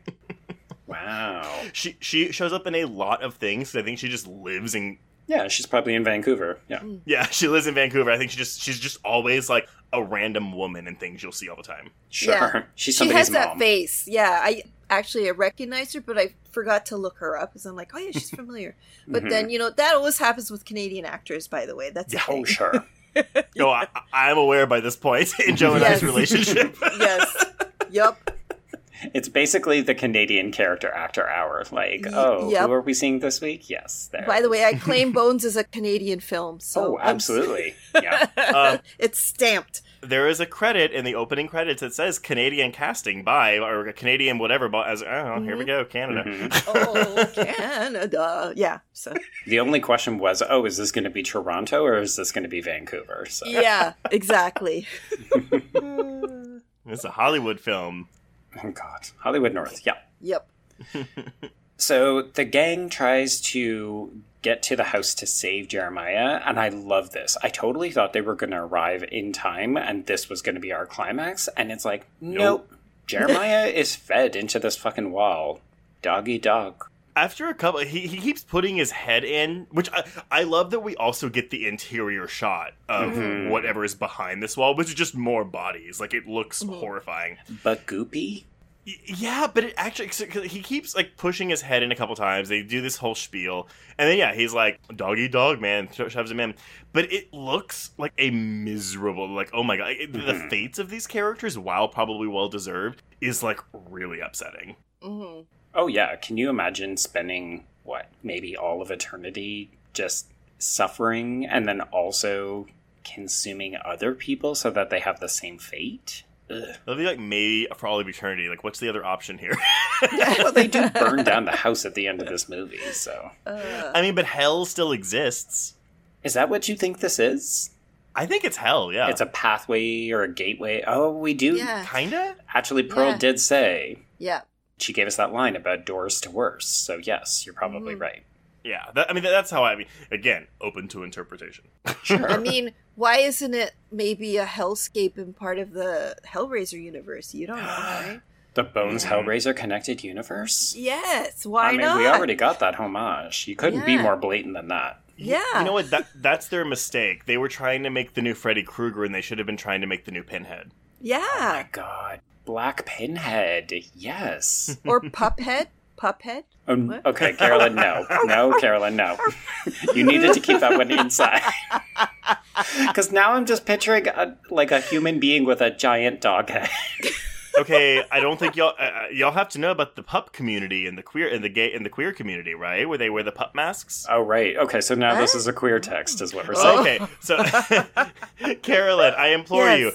you. I mean, you might find porn, but Yeah, I was gonna say watch your search history here. you should Google pup play. No, it, it, it Okay. it's actually I I find it very fascinating. But yeah, it, it's basically where like you know there's like it's a very like a BDSM like there's a dom and a sub, but Okay. it's like a an alpha and a beta or like a pup and his master. Oh, okay. But they mm-hmm. they actually wear like leather masks, but they they're shaped like dog faces Yeah. Interesting. and they wear collars and stuff. I mean. There's more to it than that. Like I- Yeah. I'm giving a very reductive explanation of this lifestyle, but Yeah. I think it's very fascinating. Ah, I just I can't keep up anymore. I just feel so old. I'm so out of touch. I mean, God. You're forgiven for not knowing what pup play is. Well, I mean, Yeah. I need to be. I mean, I don't even know what the latest popular song is, to be honest. so, I mean, it's pretty likely that I'm not going to be up on the what is it? The pup culture? hmm No. Yeah. Okay. So, okay. Are we digressing? I think we're digressing. No, but that's that was my fault. little I, bit. Yeah. I, ju- I I just it. had to make sure. I had to make sure y'all knew about pup play before we moved on. And we're done. Anyway, Anyway. Okay, so Pearl is lured up to the penthouse, and this is where Bones restores her to her 1978 glamour look. And this, to me, was a bit of an interesting thing, because when Bones comes back, Snoop Dogg is looking very glamorous. He's got a certain sheen, the hair looks great. hmm Pam Grier I'm not sure she's coded to look like she's kind of fallen on hard times in the interceding years. But then, you know, when we see her restored to this 1979 glamour look with the the gorgeous fro and everything, I, I don't know. I was trying to read it as, oh, is the way she's looking before not good, or is it just that this is how Bones has always seen her, and it's like a the reunion of their relationship? Like with her dreadlocks? Yeah, Yeah, well, I think it's done to age her a bit because also I think the fro is it's Pam Grier's look. So obviously they're Yeah, going to right. capitalize on that, right? Because that is Pam Grier, that's Foxy Brown, that's Sheba Baby, you know, Okay. that's her persona. And it's funny, I had a friend I used to work um, at a makeup counter, and my friend, when I was young and spry, she's like, "We need to make a Foxy Brown movie, and you need to star in it." And I'm like, "Are you high?" but she's like, we need to get you an afro. Ri-. She had like the whole thing. We never did it, obviously, but like that is just her signature is the afro. Also, she's a seer. She's a natural kind of, you know, psychic, uh, touchy feely person. So the locks, I think, kind of denotes that now she's kind of like that touchy feely. She's older. She's wiser. Like I think that Okay. gi- it gives her like a wiser look. I do, however, think that they were too long. It didn't suit her like her whole frame. If it, they were a little bit shorter, I think they would have looked maybe a bit more current. But I, maybe they weren't going for that. Maybe they were making her look like world weary with these mm-hmm. longer locks and like you know just making her look a little bit more wary, which is kind of hard when it's Pam Grier. So. No, I I definitely appreciate that because Mm-hmm. I I was worried that it was like a socioeconomic thing, but I think I Mm-hmm. like your reading that it's more about who she is and what her profession is. Mhm. That makes more sense to me. yeah, she's just like a, she's into you know the otherworldly, the supernatural, and I don't know if they're going too deep into it, but like the Rastafarian lifestyle is very natural. It's very connected to the earth, that sort of thing. So I don't know if I'm overthinking it or projecting too much onto it, but yeah, like it just seems like you know just to give her that kind of a natural earthy thing, which is again it is kind of coded, but Right. yeah. So is an afro, so you know. Fair enough. Yeah. Yeah, I mean, they're yeah. they're very distinctive hairstyles, right? hmm Yeah. Uh, okay, so while that seduction is happening upstairs, this is where Bill is very quickly and easily lured away by the ghost of his dead friend and murdered. And is killed immediately. it's like, bye, Bill. We didn't really know you, but now you're gone. So this leaves Cynthia to guide Patrick through the purple lit city of the dead, and it's such an easy thing to say. Oh, okay, well, we'll just take the set that we've got and we'll just light it differently and give it just a little fine tune. But this is really striking in terms of connoting, oh, the space has changed. It is now threatening. It is different. there is a really funny line. so, A, I love the look of this. Yeah, this like pinky purple thing. It looked. I don't remember Joe if I mentioned Ivan Ooze on our show or one of our guest appearances on someone else's show, but this looks like Ivan Ooze's home. Okay. You don't watch the Power Rangers I'm not. movie, I'm sure. No, I'm not drawing anything. Sorry. oh my god. I need I need you to Google Ivan Ooze when this is done because it's so funny. Okay. But Cynthia has this line. It's all changed, but we just gotta. We have to remember what was here and follow it. And then she looks at stairs and goes, "Those stairs should take us to the second floor." Um, Good job, Cynthia. That's what stairs normally do. I was just like, "Thanks, Cynthia, for telling us that the stairs take us up a floor." That's hilarious. I mean, she's still working on her on her powers, so she's not quite as connected, maybe, as her Yeah. mom would have been. yeah. Reading the stairs. I think if we go up them, we'll go up a level. What do you think? Yeah. Did you guys notice there's uh, like to the left as they were looking up the stairs? I don't know what that was. If it was like a little gate, it had like this little filigree, like it looked like almost a brain. Did you? Oh, really? There's a lot. No, there, there's Yeah. a lot of stuff because there's also there's Yeah. also like a segment of pink bodies and there's a hand that's constantly moving and reaching out of itself. Like Yeah. there's a lot in this one shot of them standing in this room, like to absorb. So Yeah. then, is it like an uh, like they're inside a body, or like that's what I wasn't sure about? I'm like, okay, Um, Well, they did mention earlier, like when the blood seeps out, and they say that there's a heartbeat in the house. So I definitely Right. feel like we're led to believe that the house itself is alive. Yes, okay. Yeah. That makes sense. Yeah, yeah, yeah. Yeah. Because when I think in an interview with the writer uh, with Simon, he said like, yeah, I really wanted the house to be its own character. So maybe this is like the literalization of that, or it's just it's bones. Like his body, the house is bones. Right. Yeah.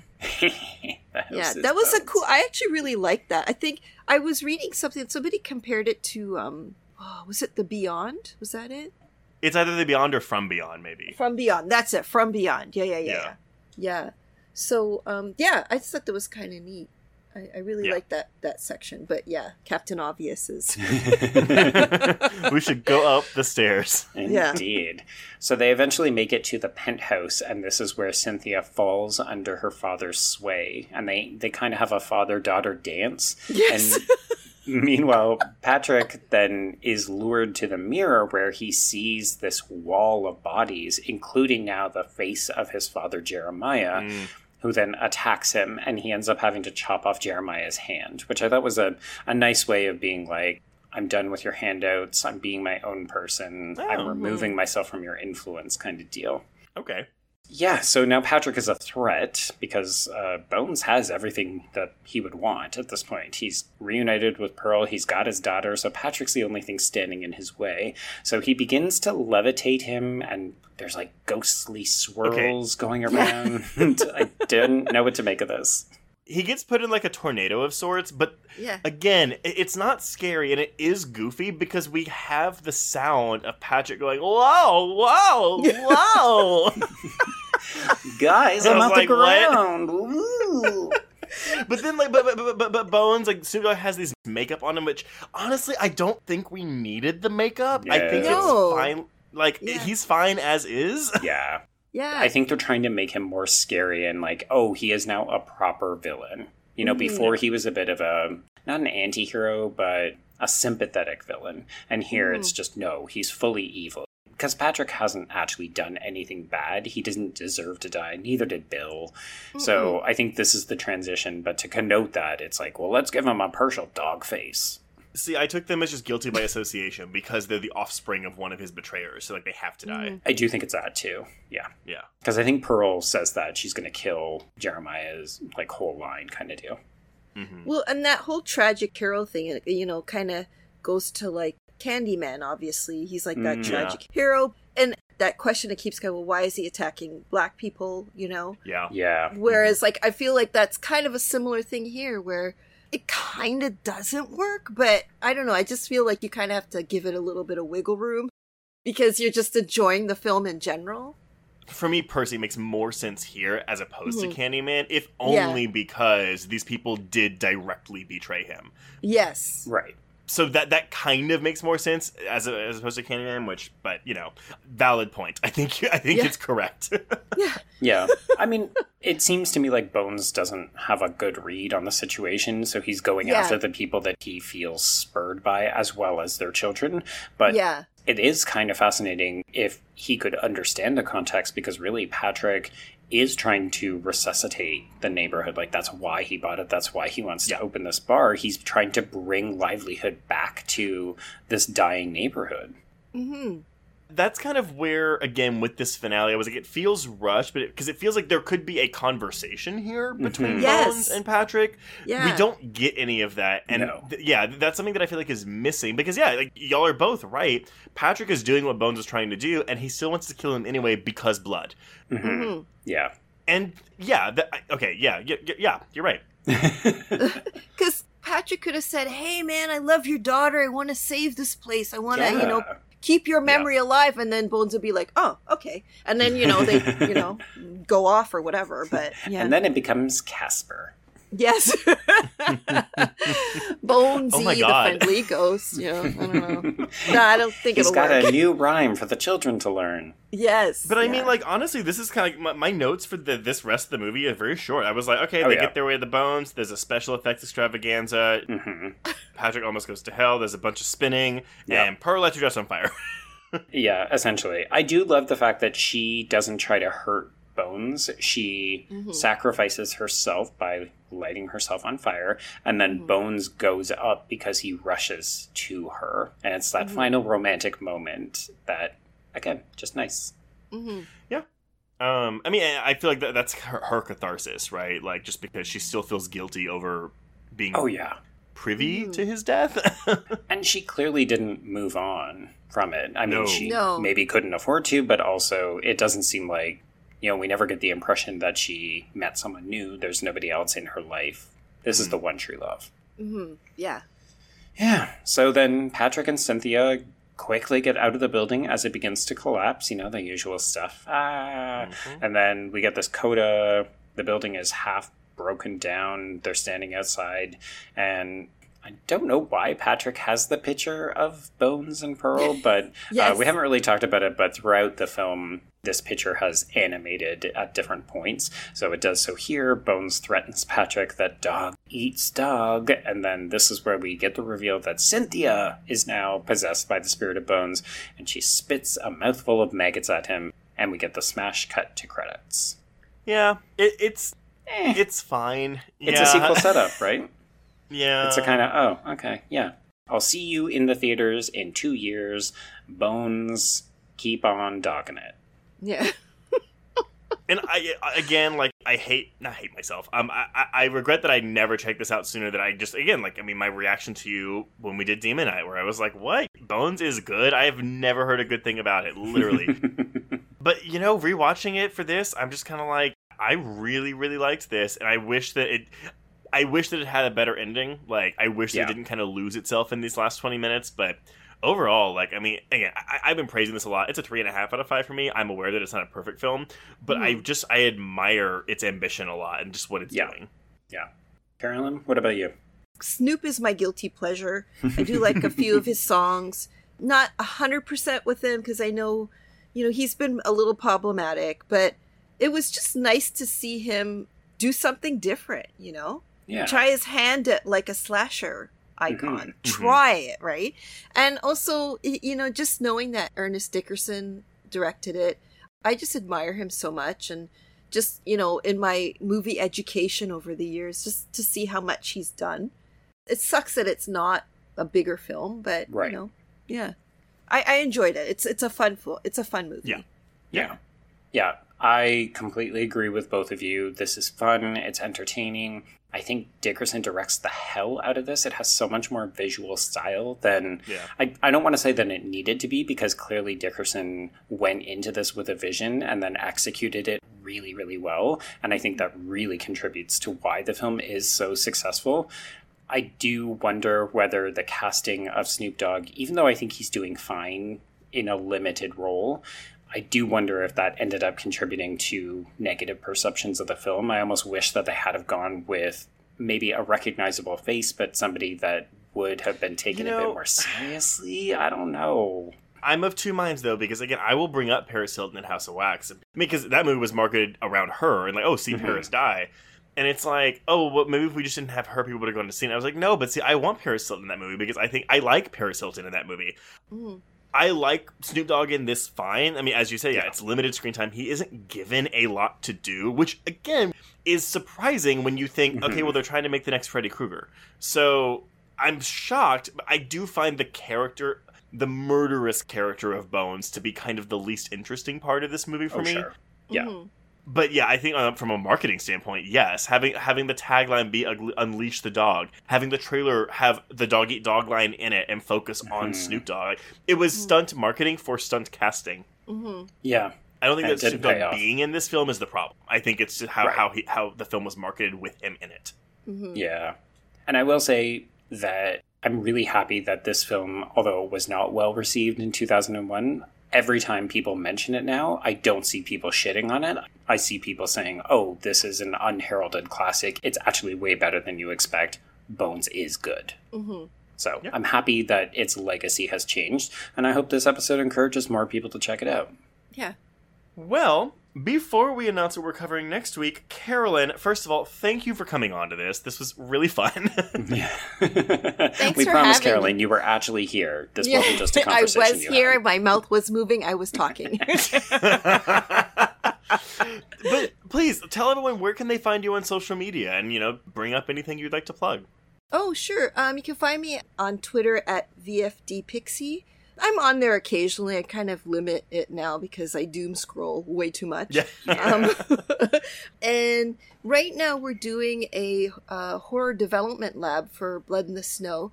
So it's specifically for underrepresented filmmakers, BIPOC, uh, LGBTQ plus, um, disabled. So anybody that's been in an underrepresented group that has a short film or uh, has a project that they would like to make into a feature film, and this is for Canadian filmmakers. Yeah. If you have some sort of a treatment and you have a short film, go to www.deadlyexposure.ca and all the details are on that website. So we'd love to see, you know, underrepresented Canadian filmmakers. We want to give people basically a leg up to meet with these industry professionals and hopefully get like a feature made. So yeah, that's what we're doing now. Yeah. And the deadline is August 15th. So yeah. Nice. More Yeah. CanCon. Yes. Show me what you got. yes. no Rick and Morty fans? Rick and Morty, anyone? Okay. Move it along. Move it along. Well, if you want to get in touch with us, you can reach us on Twitter and Instagram at Horror Queers, and join our Facebook Horror Queers group. Find us on Letterboxd to keep track of all the films we've covered, and go to our YouTube channel to watch us talk about queer horror short films. If you have a moment, please rate and review us on Apple Podcasts, and if you want even more Horror Queers content, please support the show by becoming a patron at patreon.com slash horrorqueers.